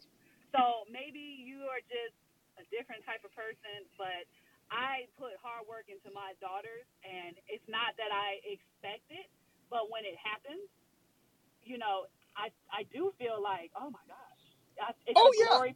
I agree with you, D. I do. When when it happens, I- I'm thankful for it. However, wh- I get pride moments when my daughter does something on her own in such a manner that I'm like, wow, she got it. She gets it. That's awesome. Like what the Bible talks about when people instinctively did what was right, even though they didn't have the benefit of the law to tell them, like that. I like to think God smiled when He saw people instinctively doing what was right without being told. Um, but Saint, I, I sorry, I, I skipped you earlier, Saint. Uh, what's up, man? Well, can I say one more thing, Nate? I Everyone's gonna it's say one like more thing. I know, I'm sorry. I just think it's like for us to what's the I mean, what are you what are you having kids for? Like you're having kids for just oh I'm just repopulating the earth, or are you having kids to Uh oh, D cut out. Oh, Uh, Saint, bummer. what's up, Saint? and in that you can feel glorified. just feel like it's just not realistic to think that way. Saint, you have five seconds to speak.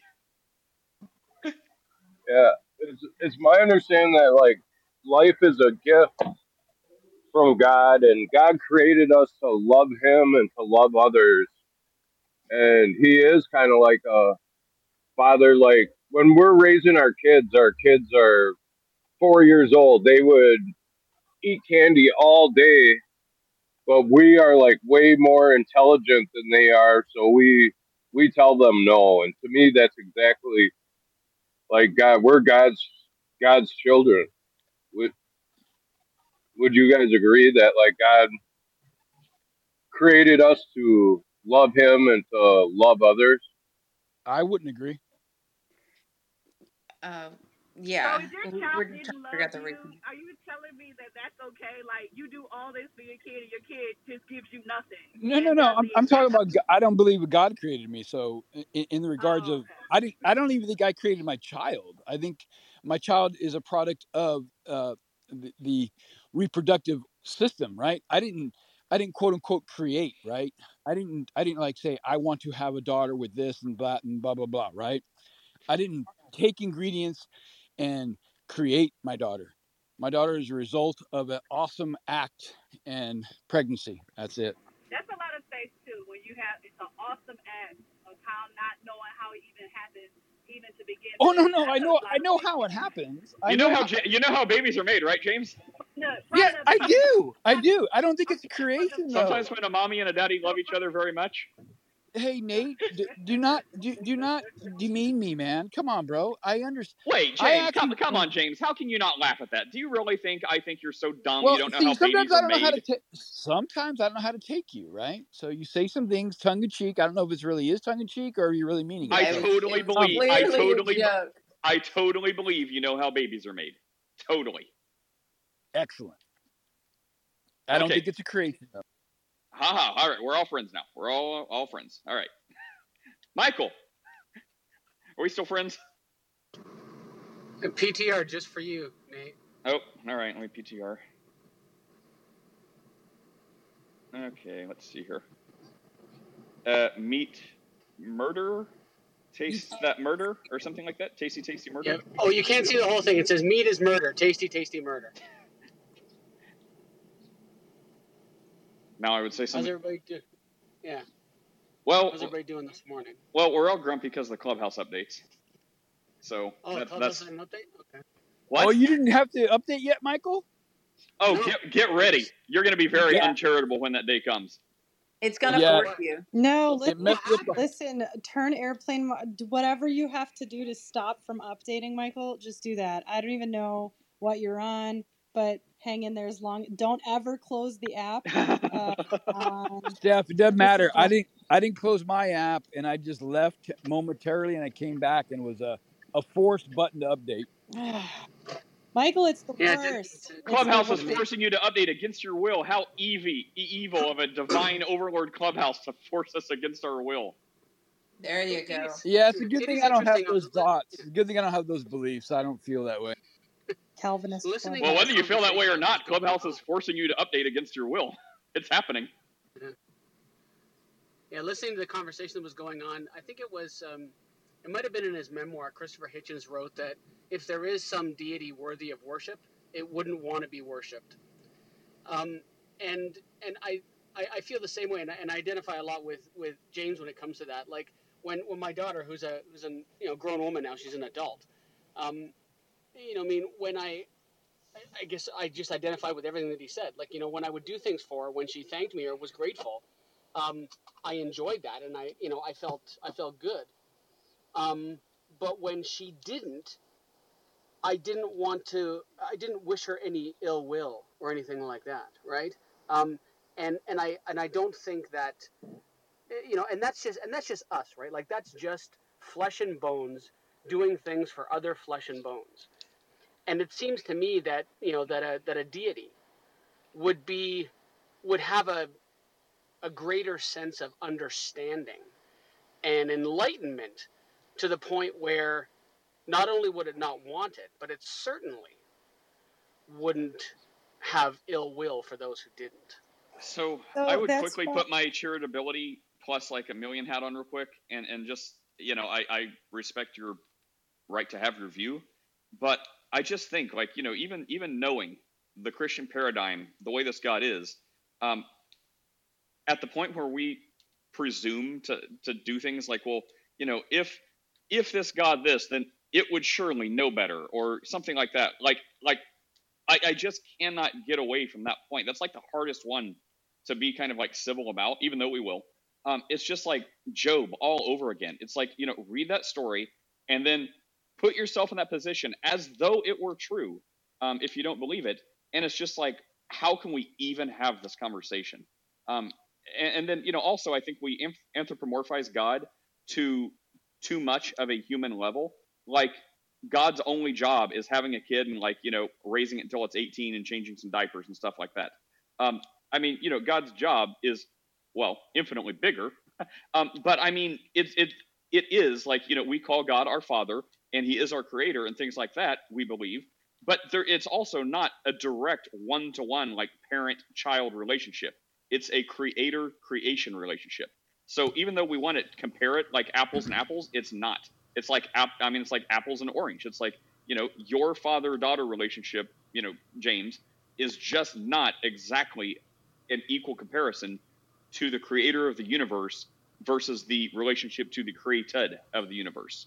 Um, so it's, it's just a oh, yeah. hard and pill to swallow not, when we start saying, doing... well, God wouldn't need to be worshipped if this, or God would surely do better than this. Ah, oh, that's a tough one to. Can I? Have. Can I? Well, I, can I catch Steph. Is, is, Steph still here? Steph was in the middle of the Yeah, no, you oh. got it. That's what I was going to say. Yeah, and by no means am I comparing myself to this God, right? I'm, no, not, I'm not comparing, comparing, to God, but acting like we can presume to, to like know better than God. Like, oh, if God was God, he wouldn't want this. He wouldn't need this. Bro, we're dumb animals. We don't know what God wants. Like, if we can't, even if you don't believe it, it's like the, the Christian paradigm is God is so much higher than us. By the time we even think to know a thought of God, even if we're right, it's like, how can we not just feel so stupid for trying to like to like get in the mind of God? It, it, yeah. Can, yeah. yeah, the hubris. Can, can I, I, guess. Can I, can I bridge something based on what you're saying, then, Nate? Uh, yes. Is this to Michael, the CA? Okay. Uh, was was it Michael the CA that asked the question? I just want to clarify. Um, uh, no, it was I don't, initially. I don't know. Uh, yeah, James initially brought it up. Yeah, yeah, I, I had made more than a, more of a declarative statement, agreeing. Yeah, yeah, yeah. I, I think just to bridge it to you, I think I recognize you, um, Michael the CA. I, I think I've seen you on um, YouTube a few times, but that's that's cool. Um, I'm speaking here as an ex-atheist that had this perspective with respect to, say, you know, the common uh, cultural themes, say in, in the in in the fantasy genre, like like or in the sci-fi fantasy genre, like like um, you know, uh, Space Odyssey, Kubrick's Space Odyssey. Uh, ranging from that all the way to say The Matrix, uh, ranging from that all the way to say Carl Sagan's Cosmos, you know, the pale blue dot, uh, where he speaks about how just a mere photograph from Voyager's perspective from Pluto, uh, Carl Sagan says that that's a very humbling experience uh, due to the vastness of the voidness of space and all that stuff, right? Um, so, uh, that being said, um, speaking of Job, especially, um, my take, well, like if I was to def- if I was to define that, that book with one word, I would use the word trust. In other words, God is asking. I mean, the whole book is basically, "Do you trust me?" Now, let's bridge that to Space Odyssey and Carl Sagan and all that. In a godless universe, um, it seems a bit dire, especially if something like if if you meditate on, on movies like Space Odyssey long enough, it can really be very depressing. There's nothing wholesome about it. Um, and at the same time, we do know through, say, cosmological research of how vast the universe is, how slow and mundane, but also very chaotic it is. To then finally bring about this planet 4 billion, 4.5 billion years ago, and then you know the evolution of the species right up until you and I now. That's a, I mean, I, I, I hold to that. Like I believe that's the way natural history is inspired. But in if if the whole thing was just purely natural, I would venture into the spooky eeriness of say like a Kubrick reality, you know, the Space Odyssey reality. Um, and that's all that you'll have to deal with. Versus, if there is indeed a God who says, "Hey, trust me," then the next question is, how?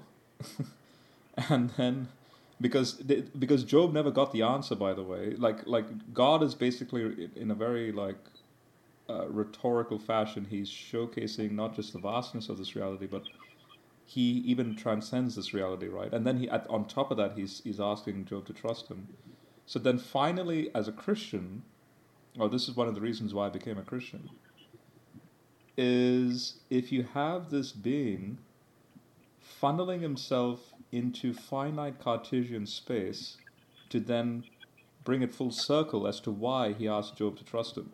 In other words, the incarnation in, in Christ and what Jesus did, which is death and resurrection. If if he's experiencing death, which is the chaos come for the entropy of this reality, right? He's if he's reversing thermodynamics at the resurrection, that means he's infecting the whole cosmos with a with a resurrecting life power, even like an answer to why death and suffering and you know why the universe is the way it is. If that if that happened two thousand years ago, that changes everything. That that that transcends from a nihilistic Kubrick Space Odyssey perspective of reality to a, a wholesome, um, you know, um, in my opinion, a wholesome and a joyful, reasonable explanation as to why I exist as a as a Homo sapien. Uh, because this this this particular deity decided to become a Homo sapien himself, and um, yeah, that that's that's my answer to you. Well, it's certainly interesting. It's certainly interesting, right? But I mean, I, I also don't don't think you presented anything close to a dichotomy, right? So, like, but maybe to go a little bit further back.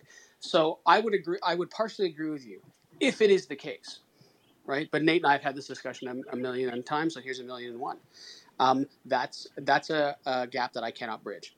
If sure, well, if the Muslim God, if the Hindu pantheon, if the Norse pantheon, right? We, we could play this you know coulda woulda shoulda game all day long. Um, so there's that problem. I also don't think you any, offered anything like I was about to say anything close to a dichotomy. So it's not like well, there's God or there's this you know Kubrick style uh, uh, chaos, right? I, I don't think that that's dichotomous in any way, shape, or form. Um, but but but to kind of address what you said, you know, about the whole natural thing. So so we don't we don't seem to have the capacity to identify anything supernatural right we have the scientific method which can only test the natural world so we're so we, we don't seem to have the capacity to test anything supernatural um, that, i'm not saying the supernatural doesn't exist i'm saying it's not evident that it exists um, but what's wrong with the natural like it just seems like it, it, it almost seems and it, i do think this is the case in, Ah, in that's that's a very good point. I like I like what you said there. What's wrong? That that's a good question. Yeah. Yeah, I, I I think that it's it's interesting sometimes that people say, well, you know, there you know there there just there has to be. Well, no, there there there clearly doesn't have to be. Um, and as much as we want it to be, doesn't doesn't mean it's the, necessarily the case. Yeah. Can, can I? So can I? Can I answer you? Just before anyone else As long as Um, as long as Nate's cool with it, man, I don't care. Go ahead. Yeah, he's. Yep. All right. Let's let's start with the um, you know the the models of certain religions like Allah and the Hindu gods and all that. That that is a fair point. That is a legitimate falsification you can apply. In other words, let's put the Allah concept to the test. Can Allah every every permutation of Allah within the confines of Islam, the Quran, its theology, can it demonstrate a robust, reasonable explanation, not just for the reason why you and I exist through evolution, but even Allah's motive?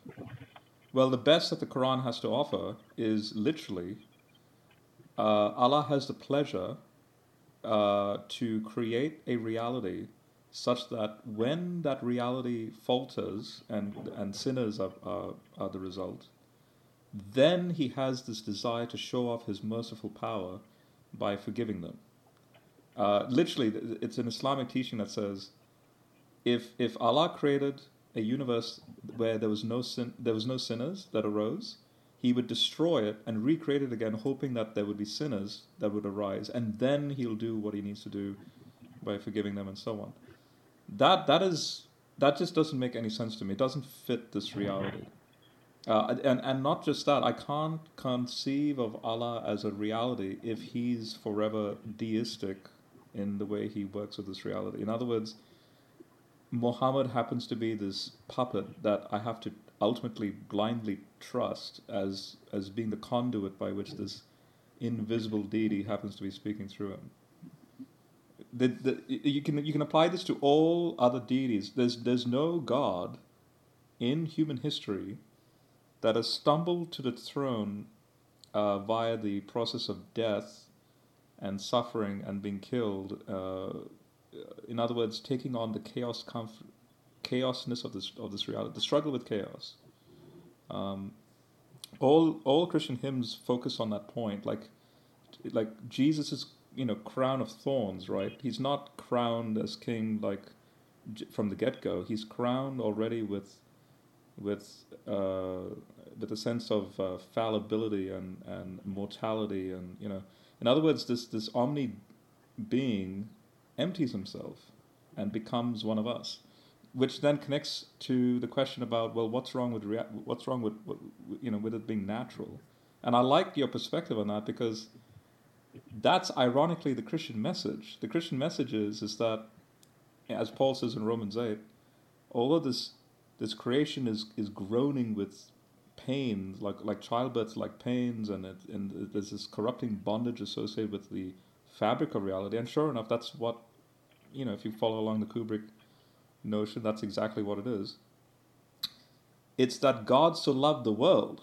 In other words, he does love this, this natural world. That he then joins his nature, his divine nature, that is obviously supernatural, with this natural reality in order to, to have a fusion so that it's not lost. So that so that this natural world does continue to exist. That's why Christians believe in this thing called a physical bodily resurrection where it's not like the Gnostics that, that, that hated the natural world or hated the body or hated the flesh, but rather, you know, the Christian message is that the, uh, our natural bodies are genuinely, naturally brought back in its fullest form, fullest state. Um, uh, but at the same time, in, in direct union with the Trinity, with, with, with the, you know, with the face of God, that no other creature could enjoy except the Son.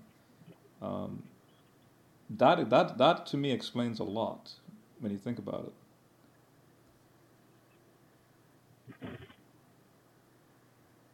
Michael, care to respond? Yeah, I just didn't want to jump right in in case somebody else wanted to say. Yeah, that like I understand. I, I understand that based on your beliefs, that that has explanatory power for you.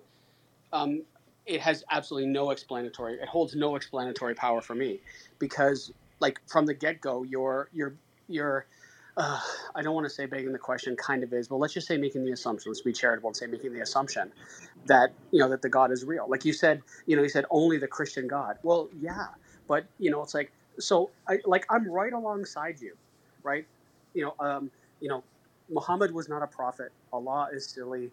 Ra, Osiris, Ta, um, all of these things. You know, the uh, Raman, uh, uh, not uh, Brahman, Vishnu, uh, Ganesh, all all made up and so's yours. Right? So so like like you you lose me at the get go saying well you know only the Christian well yeah sure but from a, but from another person's religious perspective their deity offers the same explanation that yours does and this is something I brought it to Nate uh, before um, and and and I and I think he does a decent job of it and I don't know if Steph and I have talked about it I don't think so but you know there's this thing called the outsider test for faith right and so what you do with that is basically you view you you step outside, right? And and you you look at you look at your belief system from another perspective and say, you know, what would it take for you to like if, if you were a, if you were a Muslim, what would it take for you to believe that Christianity is true? Like examine it under the same lens, and that's wait, what wait Michael. Can, can I just stop you momentarily? So I just, don't know just, if you were here earlier, but Rob actually shared that he was an atheist. So so the thing well, is that I, am not wait, sure wait, if you're wait, aware. Wait, wait, wait, stop let, let the guy finish his question if we can. Yeah, and and so it, it, uh, kind of lost it, but, but basically, you know, using the outsider test for faith to, to, to examine your beliefs, right? And and those are one of the things that many, not not saying all, but many atheists have done, and they are now at the same point saying you know like this this doesn't this this doesn't hold water based on ABC X D, you Y or gotta Z, and and that Christianity doesn't do. Yeah, sorry, Michael. I was trying not to interrupt you again. D, you got to mute D. Um, I, Oh, I I'm- can't mute. Like, ah, stop that thing. Yeah, it, it doesn't give me the option to mute people. Well, sometimes it does, but it's Yeah, not. yeah, So another Nate, reason why. Nate, Nate, Another- it, do- Nate, it does. Go go click on their profile. No, I promise Make it doesn't. He's already tried it, bro. Bro, he's already James, tried it. Just- Did you hear what I'm going to say? Let me yes, finish, here's what please. James. Here's what you're gonna say, James. What you're gonna say is click on your profile, go to the three dots, and it will pop up the option to mute. It does not. Sometimes it does. Oh. Most times it does not. I, I promise you, bro. Just Oh. believe me. And while we're at it, just believe you. in Jesus too. But I- anyways, D, what I was trying to say, D, is yeah, it doesn't give me the option to mute. It should, but it, it really doesn't. Like one out of ten times it will. So, anyways, um, sorry, Michael. I was trying to let you get the question out. Um, Yeah, so even know what's just. Yeah, Nate. just Uh, to j- sum yeah, just to that point, Rob. I don't know if he knows that you were an atheist, and you literally Yeah, said that he's been there too. earlier. That was Okay, Yeah, first thing I my my about. Yeah, my journeys yeah, no, my I'm, my I'm, I'm aware Michael that my I'm aware that he was an atheist. my my journey is such that I I don't want to come across as pompous or you know that I've done some exhaustive thing that no one else has ever done. No, that that's all nonsense. Uh, and and I do sometimes cringe when religious people, not not just Christians, even other people like you know their conversion stories where they. I'm not dis- again. I, I don't want to dismiss their conversion stories. There's, there there may be something there after all. Just like I know there is something in mind, but I I tend to shy away from from the um, sensationalist type of conversion stories. I, I don't want to be sensationalist in my conversion, uh, in in my depiction of my conversion. It, it my my uh, I come from a Christian family, but my faith they never forced it upon me. They never, you know, they, they encouraged me to be a free thinker. My, my what what sparked an interest in the metaphysical is is literally the day of my opa's funeral in 2010. I wasn't scared of death. Rather, I was very intrigued by it. Touching his cold forehead basically changed my emotional uh, musings into a very callous, cold stare at, at the face of death. In other words, I wanted to sort of swim in his grave. I wanted, I wanted to, you know, is is there an existential computation that I can I can utilize uh, outside the uh, the chemical uh, you know uh, prison that that I, I know that I'm living in at the moment. Uh, in other words, if if I lose consciousness and I die, is there something beyond death? I mean, that's that's an age-old question, right? And I'm also realizing that this is the case thousands of times across the world at, the, at that very moment. All the other grandsons going through the same thing. So I asked two questions to the pastor. I said, um, What is God's most efficient way that he can demonstrate his existence?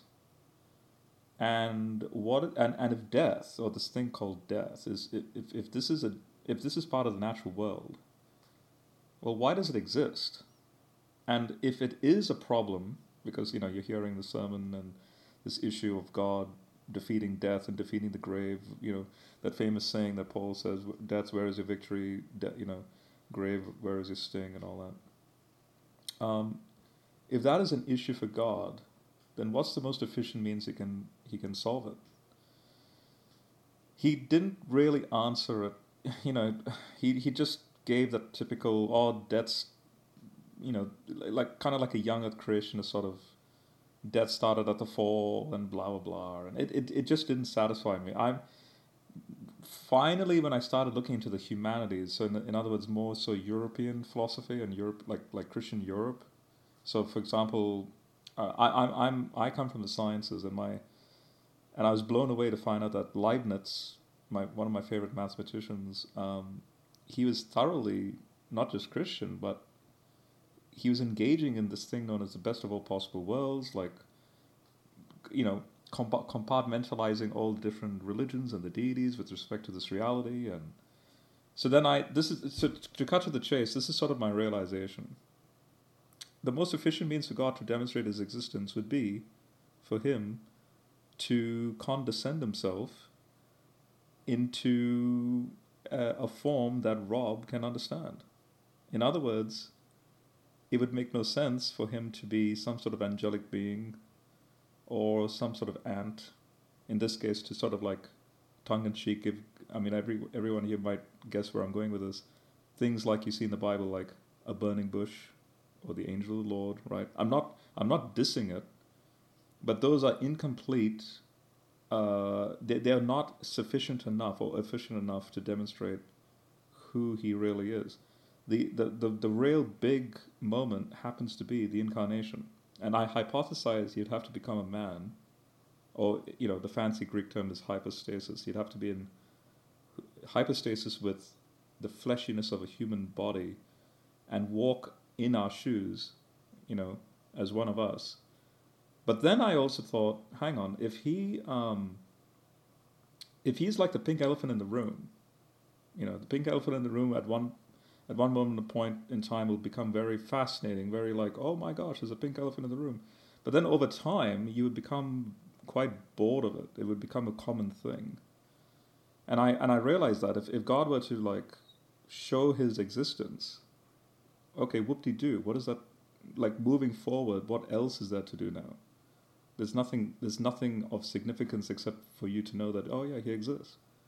I want him to demonstrate, like, I want him to do something in a synergistic sort of manner. Uh, in this case, my issue was this issue of the fact that the arrow of time is, is unidirectional and it tends to decay. It's always going to end up in death. Um, and so, is there a way for him to transform that where it doesn't end in death, but it'll then finally end in life? Well, if he becomes part of this cosmic creation, because we're all stardust, right? So he's incarnating into stardust form, evolved flesh, if you want to put it that way, but specifically the human race. Then, if the resur- if the Jesus story is true and the resurrection is true, then he's glorifying not just you and I in that finished work, but the whole cosmos is part of that that communion, that koinonia and hence it's not just you and I being redeemed, it's the whole cosmos as part of that. You know, this is what you see in Revelation 21.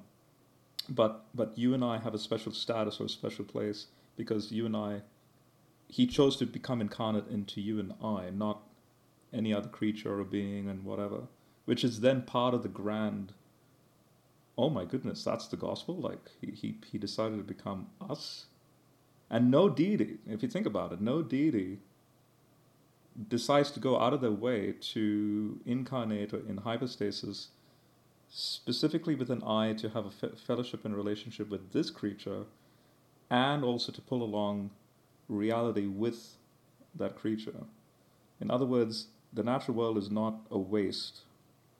It was never like a, a like a like a bad like a plan gone wrong and oh no I need to try and find another plan to to do something else with it. No, it was it was always the plan. Which no religion has that foresight. No religion has that. In other words, a deity going, "Hey, i have started with with plan A, and I'm actually going to bring it full circle. It's not. There's never going to be a plan B, C, D. It's it's going to stick with plan A, moving forward. You you don't have that a to Z epic historical narrative in place that you see in this. This is what blew me away. It's you. You see this the bookends of of, you know, the Bible starts with the creation and the marriage, and it ends with a with with a brand new, refurbished creation and also a marriage. Uh, in this case, uh, an an image, uh, you know, human marriage is an image of the heavenly marriage um, in you know in, in the ages to come.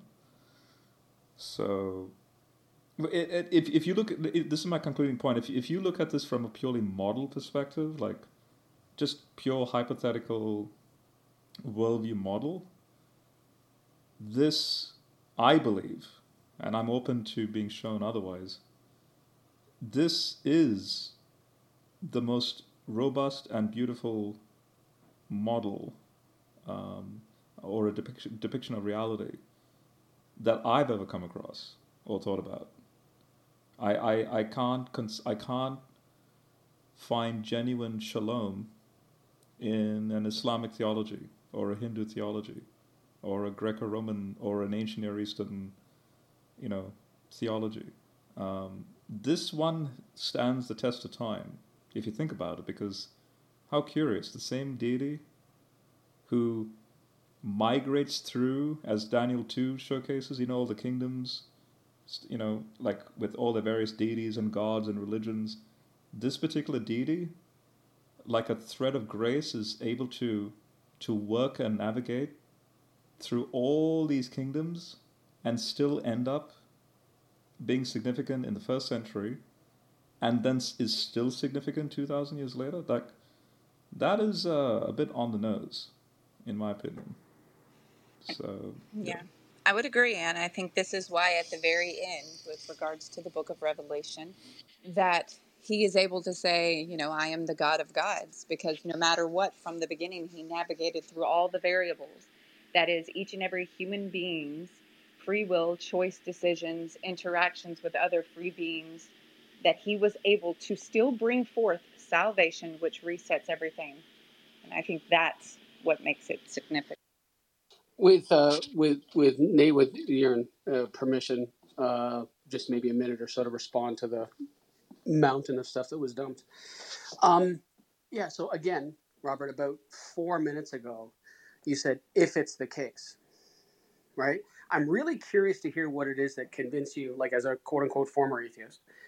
Um, and I won't do to you what so many Christians said to me. So, oh, because I'm a former Christian. Oh, you're never really a Christian. So I won't, I, you know, tongue in cheek, I'll say you probably were never a real atheist. But of course, I don't mean that. Um, and and it, it's, I find it funny because what you find so convincing, and this is why I'm really curious as to what it is that that convinced you. What you find now so convincing, I find positively preposterous. For example, like uh, so, uh, a friend, and I think I think Nate knows him too, uh, Ozzy uh. He said he said when he said you read the Bible and it just smacks of just being just man-made mythology, and I think that's true. You, a few minutes ago, you said you know this was always the plan. So let's think about this for a second. So I'm going to make everything like with with foreknowledge. I'm going to make everything with foreknowledge that it's not going to work. Then I'm going to wipe everything out and I'm going to start again, knowing it won't work. Then I'll send uh, myself, my son, whatever. I, I was a Trinitarian, so God made flesh. Again, because the first two times it didn't work. Uh, and and th- if this was the plan all along, um, I, that it just is silly. Like to me, like it, I'm smiling because it's because it's funny to me that people find that convincing. This was always the plan. It was always the plan to botch it twice in the beginning. Like that was always the plan. I And you agree know, with the, that you know, actually. I'd like to add That's yeah, that's why I hold to middle knowledge. So yeah. there is a solution there, Michael. Just say. Oh no, no, I, yeah, and I think I think Steph, I think actually you and I have talked about that. Um, but I was more addressing Robert's point. But I think yeah, I think you and I have discussed that. Um, so, but it's it's just so. I, I, I, I think I I think I, what can is can I answer that or, or do you want do you in, want just one in just one second. Yep. Yep. Um, so I'm really curious to hear from you, like uh, like so so you're an atheist walking along doing your atheist thing. What convinces you that one there's a God and two it's this particular God? I'm super curious to hear that. Right. Yeah, and like Robert, just real quick, um, I Yep. thought that your your walking through your thought process was really, really beautiful. I was with you the whole time, and I'm I just loved it. Um, I don't know if we have replays anymore, but I would love to listen to it again. That was just really beautiful. However, I think that I could see like what You can find already. it on the Ask a Christian podcast, Steph. Oh, there you go. Okay, thank you. Yes. askachristian.podbean.com. Yay. But the atheist is going to pick that apart. So, so I think, yeah, as a Christian, I was fully along with you, and I thought it was a really amazing argument. But you're requiring the listener to accept that there's a God in the first place. So, it, as beautiful as it was, and as much as I want to hear that again, is there any way that you could take it back down to the 101, like the first five minutes of, oh, God exists? I feel like he did I, whenever I think whenever he Oh, sorry, Courtney. Yeah. no, I was just going to say maybe I was mistaken. I think that you did answer it with regards to how the other gods would reset, whereas this God navigates through humanity. But Is that that's the problem is that he's still requiring God to exist in the argument. So that's yeah, where, yeah. yeah. I think I, I think want to hear I'll before I, that, yeah. like, yeah, dumb it way down for me. Yeah, yeah, yeah. So, um, let, let me put let me put it this way: there there was a straw man, but not intentionally, with respect to this having botched it. Um, the curious thing is, is that when I look at the European philosophers, like say like Leibniz, who wrestled with the notion of is the creation f- d- what like you know when you look at Genesis one when it says tohu vabohu it's formless void there's there's this chaosness already embedded in the system right from the get go. Well, curiously, um, if you have an omni being creating something, it can't be perfect. Ontologically speaking, it can't be perfect. It has because to be perfect is to be what that being is, and that omni being can't.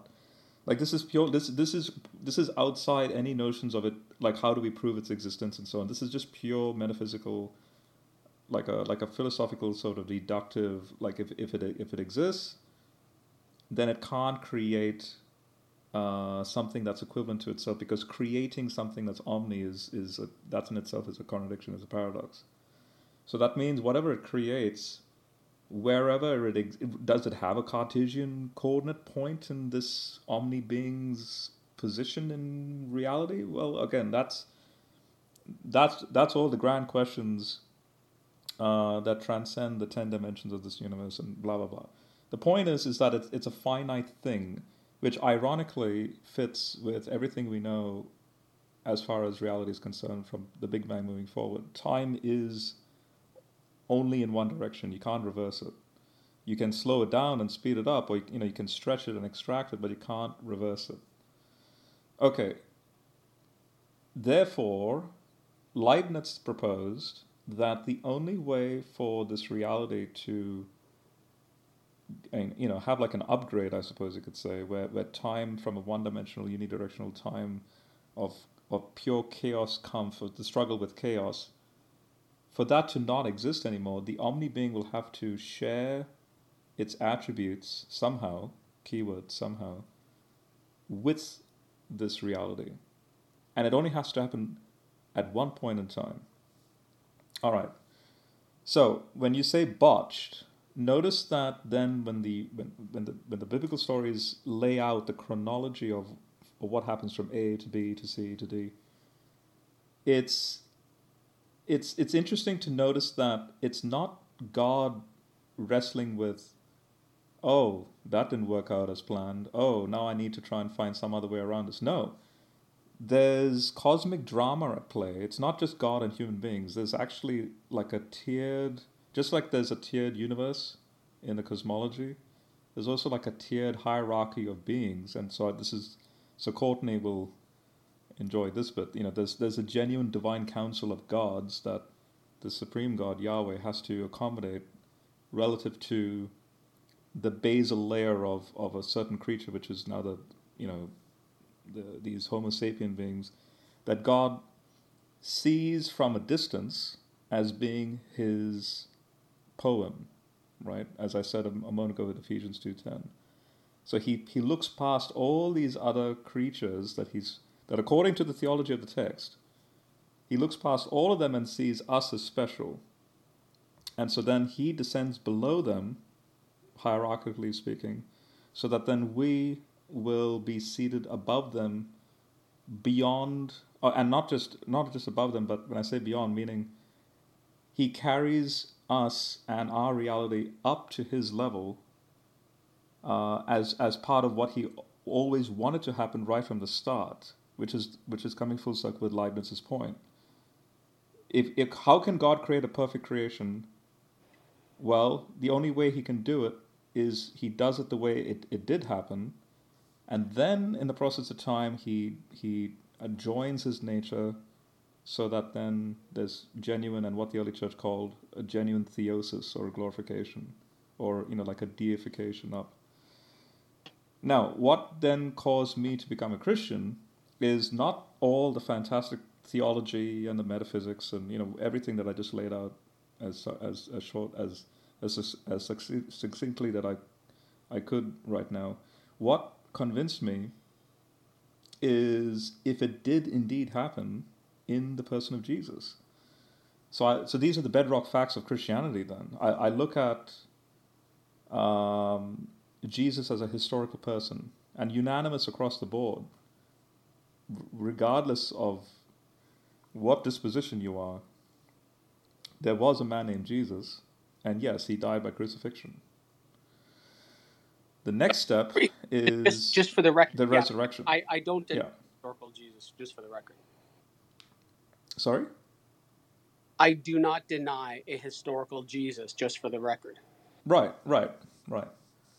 So the next step is then teasing out how do we then okay, so if, if, if that's a given, there's literally now a fork in the road where if he's just a mere man, as Paul says in 1 Corinthians 15, that there's no resurrection of the dead, if there's no resurrection of the dead, then everything is just all this this discussion is just pointless.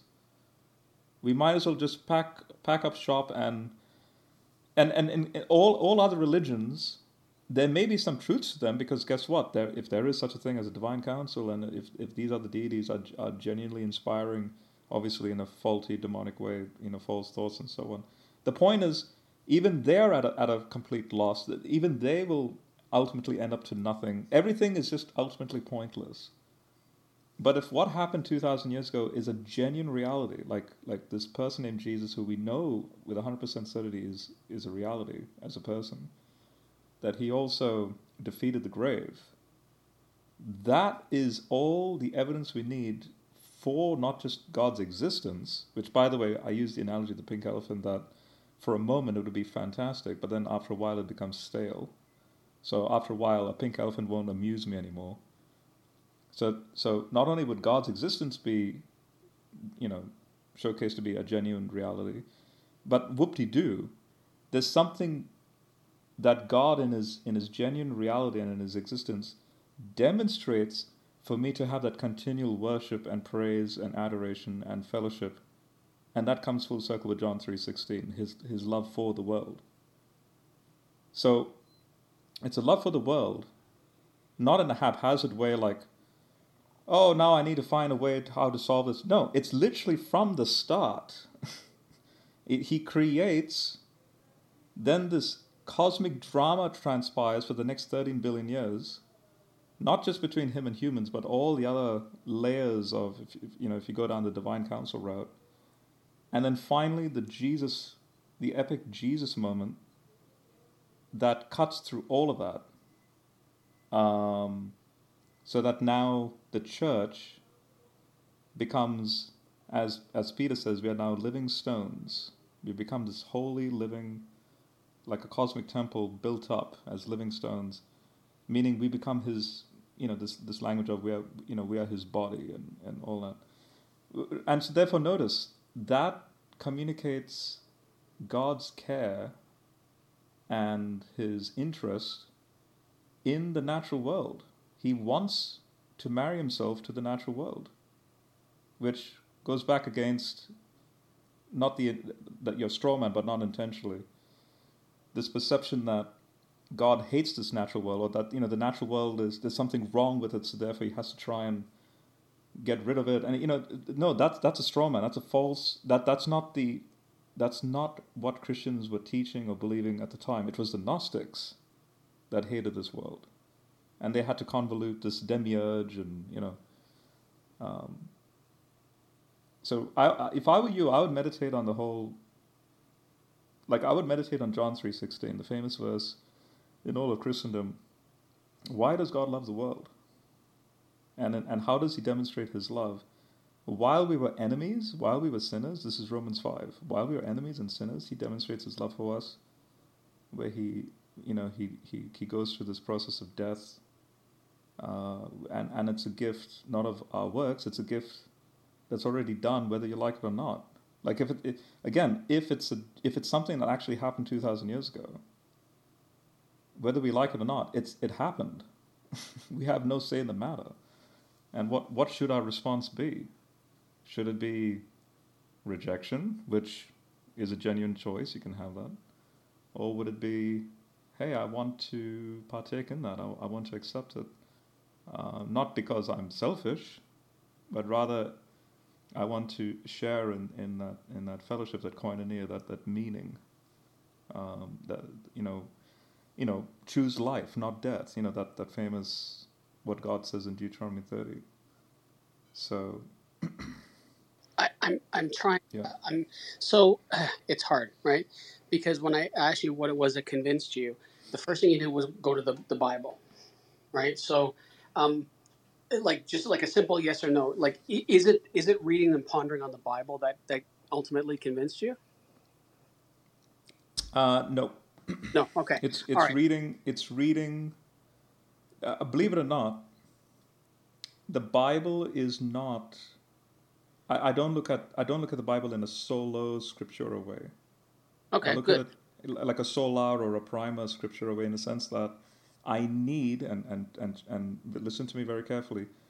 The irony here is I need everything in human history that corresponds with the bi- biblical engagement of those things to see how all of this plays out. In other words, if I'm going back in time pre-Jesus, depending on where I am, where I am in the BC period, could be Second Temple period, exilic period, could be Exodus, could be wherever, ancient Near East. I need that stuff, and thank God for things like, you know, archaeology, digging up the cuneiform, and all that stuff. So I can then make a robust conclusion, obviously through the hindsight of scholars and people who themselves have asked this same question, uh, Okay. to show the rationality of this whole thing, how it all plays out. Okay. So, all right. Um, so going back to what you said a minute ago about kind of being like a, a, a strongman kind of bot. So I use botched. Believe it or not, that was me being charitable. Uh, Genesis 6 6 says that God looked at the world and regretted having made man. Doesn't mean regret, by the way. It means he took a heavy sigh. Okay. But okay, but this is still it, it doesn't matter. Like even a heavy sigh, this is this is still this is still an omnipotent, omniscient creator, right? So Mhm. knew in advance with foreknowledge It what doesn't going mean happen. you can't be disappointed. Um, I could Yeah, know but that my but but child wait, is but going to fail. I'd love I'd, I'd love but to be able to get my thought out. Um, so so that's one of the things for me that that that causes me to pause like just a little bit. There's, there's just one little like fraction of a thing. But Robert, in all fairness, I still didn't hear from you what it was that convinced you that it's like or or is it that, that you sat and pondered John 3:16 and eventually you believed it? Because that's what I was waiting to hear. What it was that no convinced no no you no. How how did I how did I true. how did I end how did I end my what I just said a moment ago when you said you just look at it through the Bible and what did I say? Honestly, you've said so much I've had a hard time trying to keep up with it all. He said no. I, I said I need everything surrounding the Bible to be part of that that complete uh, you know for the for the model to make sense. In other words, I need the Egyptian myths. I need the Sumerian myths. I need the Babylonian stuff. I need I need the full scale of human anthropology 101. The migration patterns, the languages, the you know the the, the, the thought processes, the just the huge gamut of the last 200 300,000 years of human history. I don't need the Bible to then make me go, "Oh, okay, now I believe." No, I need the if if if truth, if if if the Christian God is able to communicate to say the Magi who had no Bible for, for them to make the trip. And by the way, that whole Magi story is not some haphazard Mythian, you know, myth. It's a genuine thing of what the Zoroastrians were doing in their own astrology. And God, in His sovereignty, if, if, if again, if He's able to bring about a certain outcome that these pagan astrologers can make a certain conclusion and blah, blah, blah, blah, blah, I'm quite certain I can look to the Bible according to its claim, put it to the falsification test and go, okay, let's actually see you engage everything else in human history all the thoughts, the religions, the philosophies, the scientific endeavors. And what raises my hair on end is that it comes out always on top. So then it's the data of the resurrection.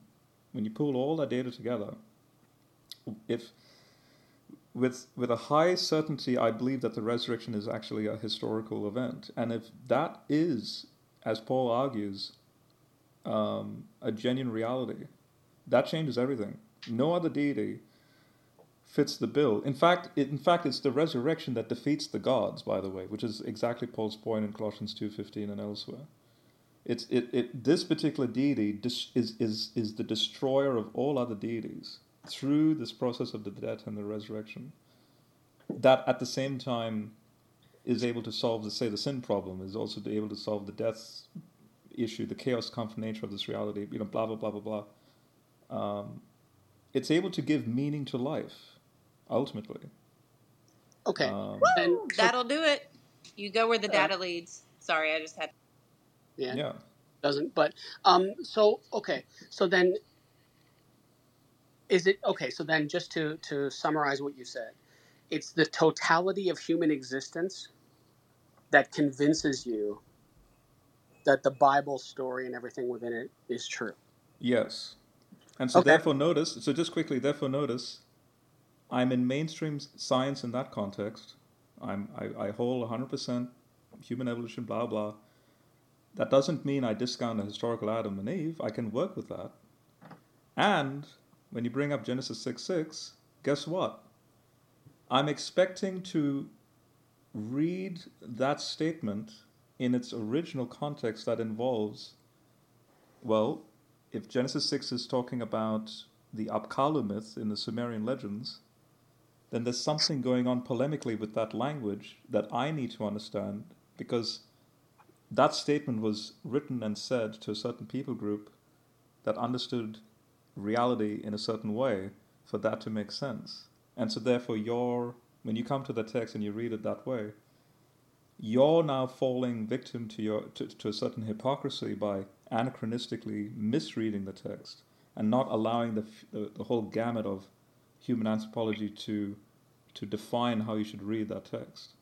It, it, it, doesn't matter how I read the text, even if, and I, I wasn't looking at my phone to see who it was that said it was actually another word, but it doesn't matter what word you use, right? But the other thing that I want to point out, and I think it's time that either Nate's going to punch himself in the face or to let other people talk, because it's not my not my desire to monopolize all the time.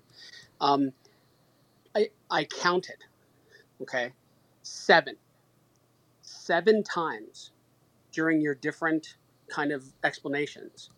You said if, and I grant you, because like Nate and I have had this discussion a million times. If it is the case that what you believe is true, sure, no problem.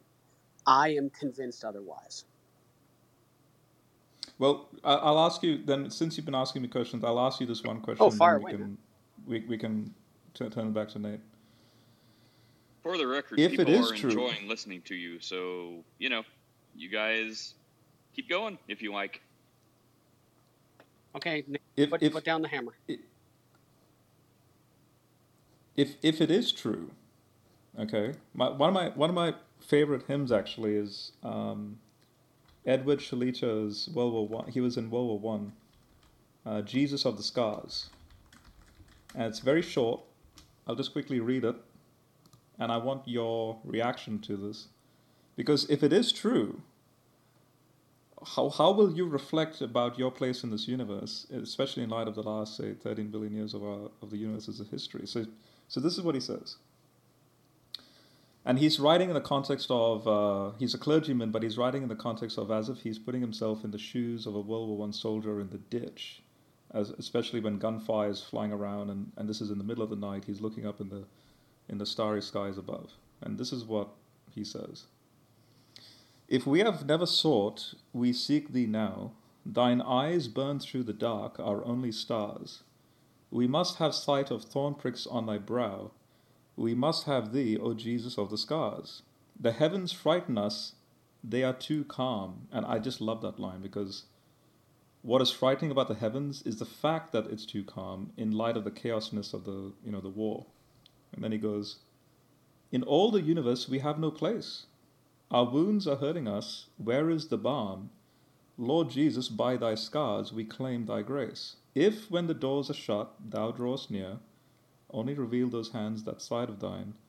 We know today what wounds are, have no fear, show us thy scars, we know the countersign. And and this now the last stanza says this, and this again is part of my journey in, in, in wondering if like like this theological model, if this is genuinely true, it far exceeds anything that the other theological models try to propose or or you know make themselves like pompous enough to be like, hey, look at us.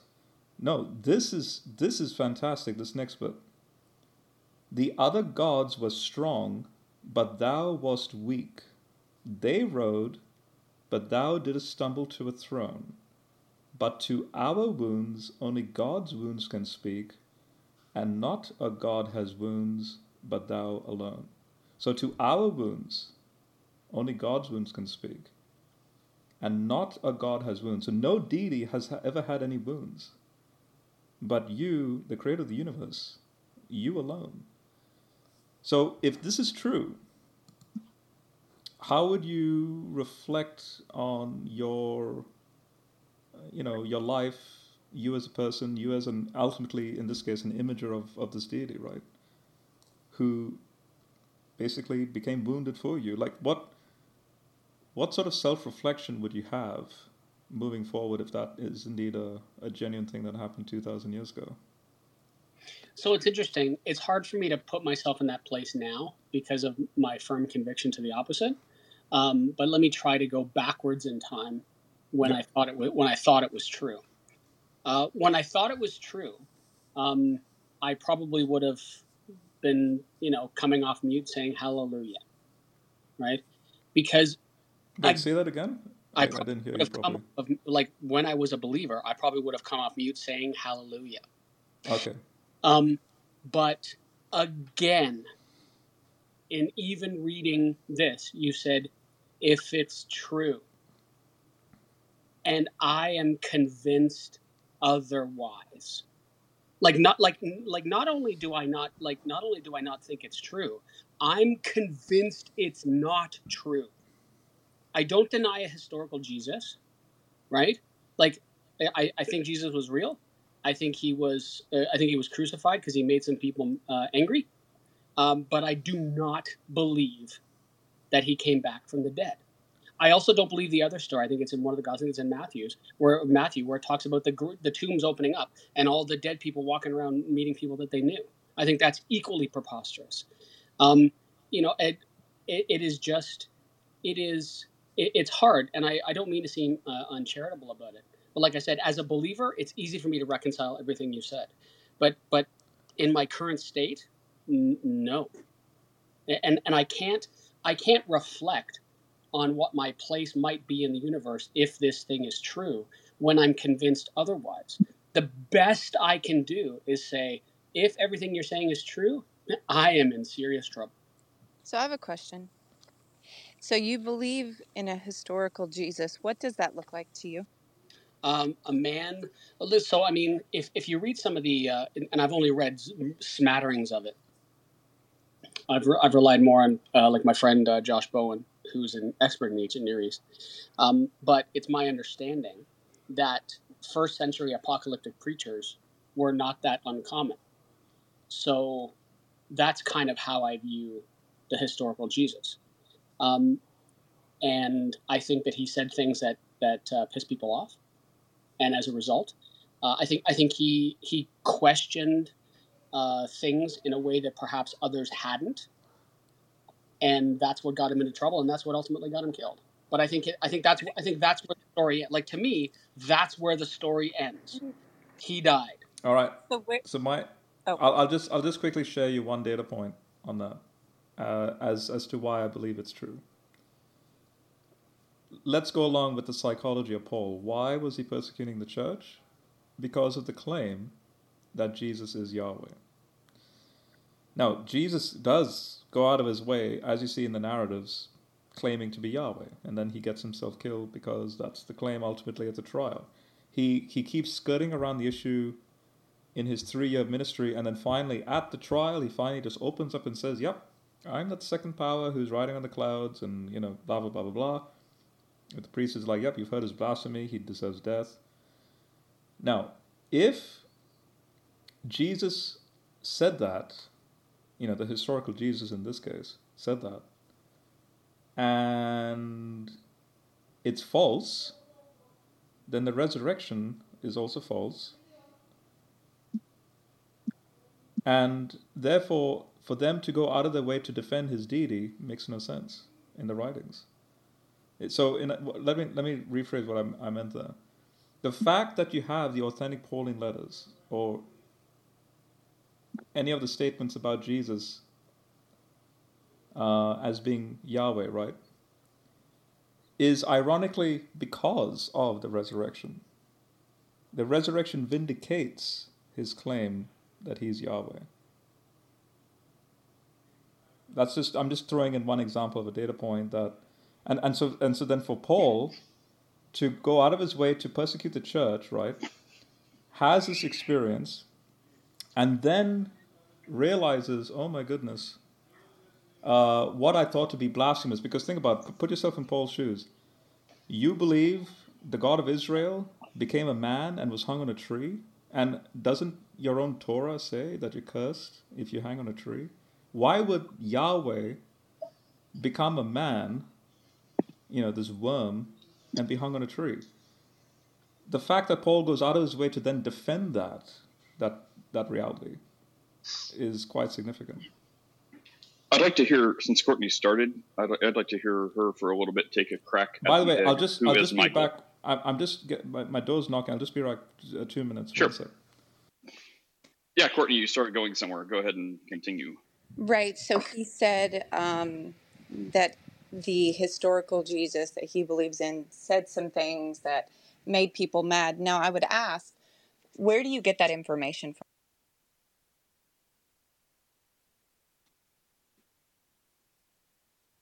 I want to say Sorry, touche Just give me two seconds. from the Bible. Was that Michael that answered? No, that was me answering for him. Oh, I was He like, said he'll be right back. All right, all right, I'm back. Yeah, yeah. Sorry about that. Yeah. Yes. Uh, hang on, Robert. I, I'm Courtney and Michael are having a conversation here for a second. Yeah. I'm, Carry on. yeah, I'm not a historian in any way, shape, or form. Um, this is so. One of the things when I was uh, when I was actually losing my faith was I I started delving more into the Bible. Um, so yeah, it's so I think I think what Nate said is is uh, is fair. Um, my primary source for information regarding Jesus was the Bible. Correct. So that then would imply that if you're going to believe in the historical Jesus, then you would likewise need to believe in the only source that is the original source that documents him from which all other sources flow and get their information from, even Josephus. Uh, you, yeah, you, you got to be careful with Josephus because, um, at, at best, and this is something that I have looked into a little bit.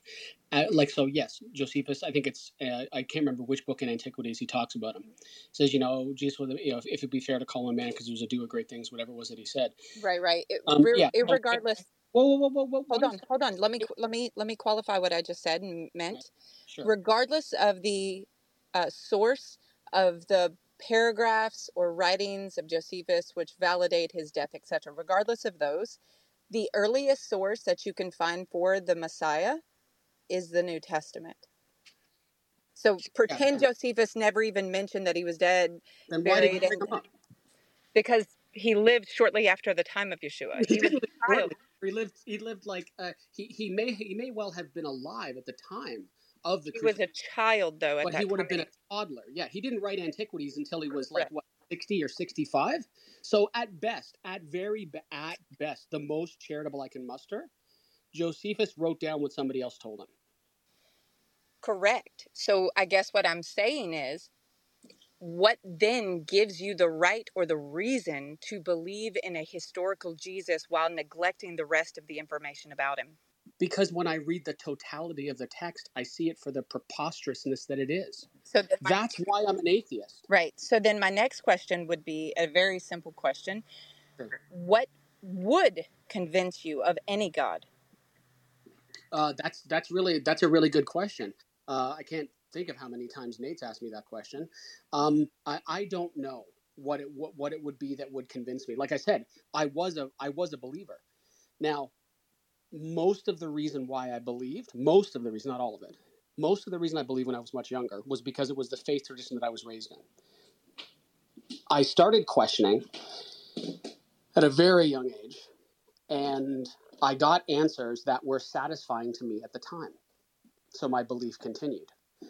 It wasn't until later on when I, one, started getting answers that were no longer satisfying, and when two, I was reading the Bible and it did not, it did not, uh, I could not reconcile it with the reality that we experience, that my faith started crumbling away.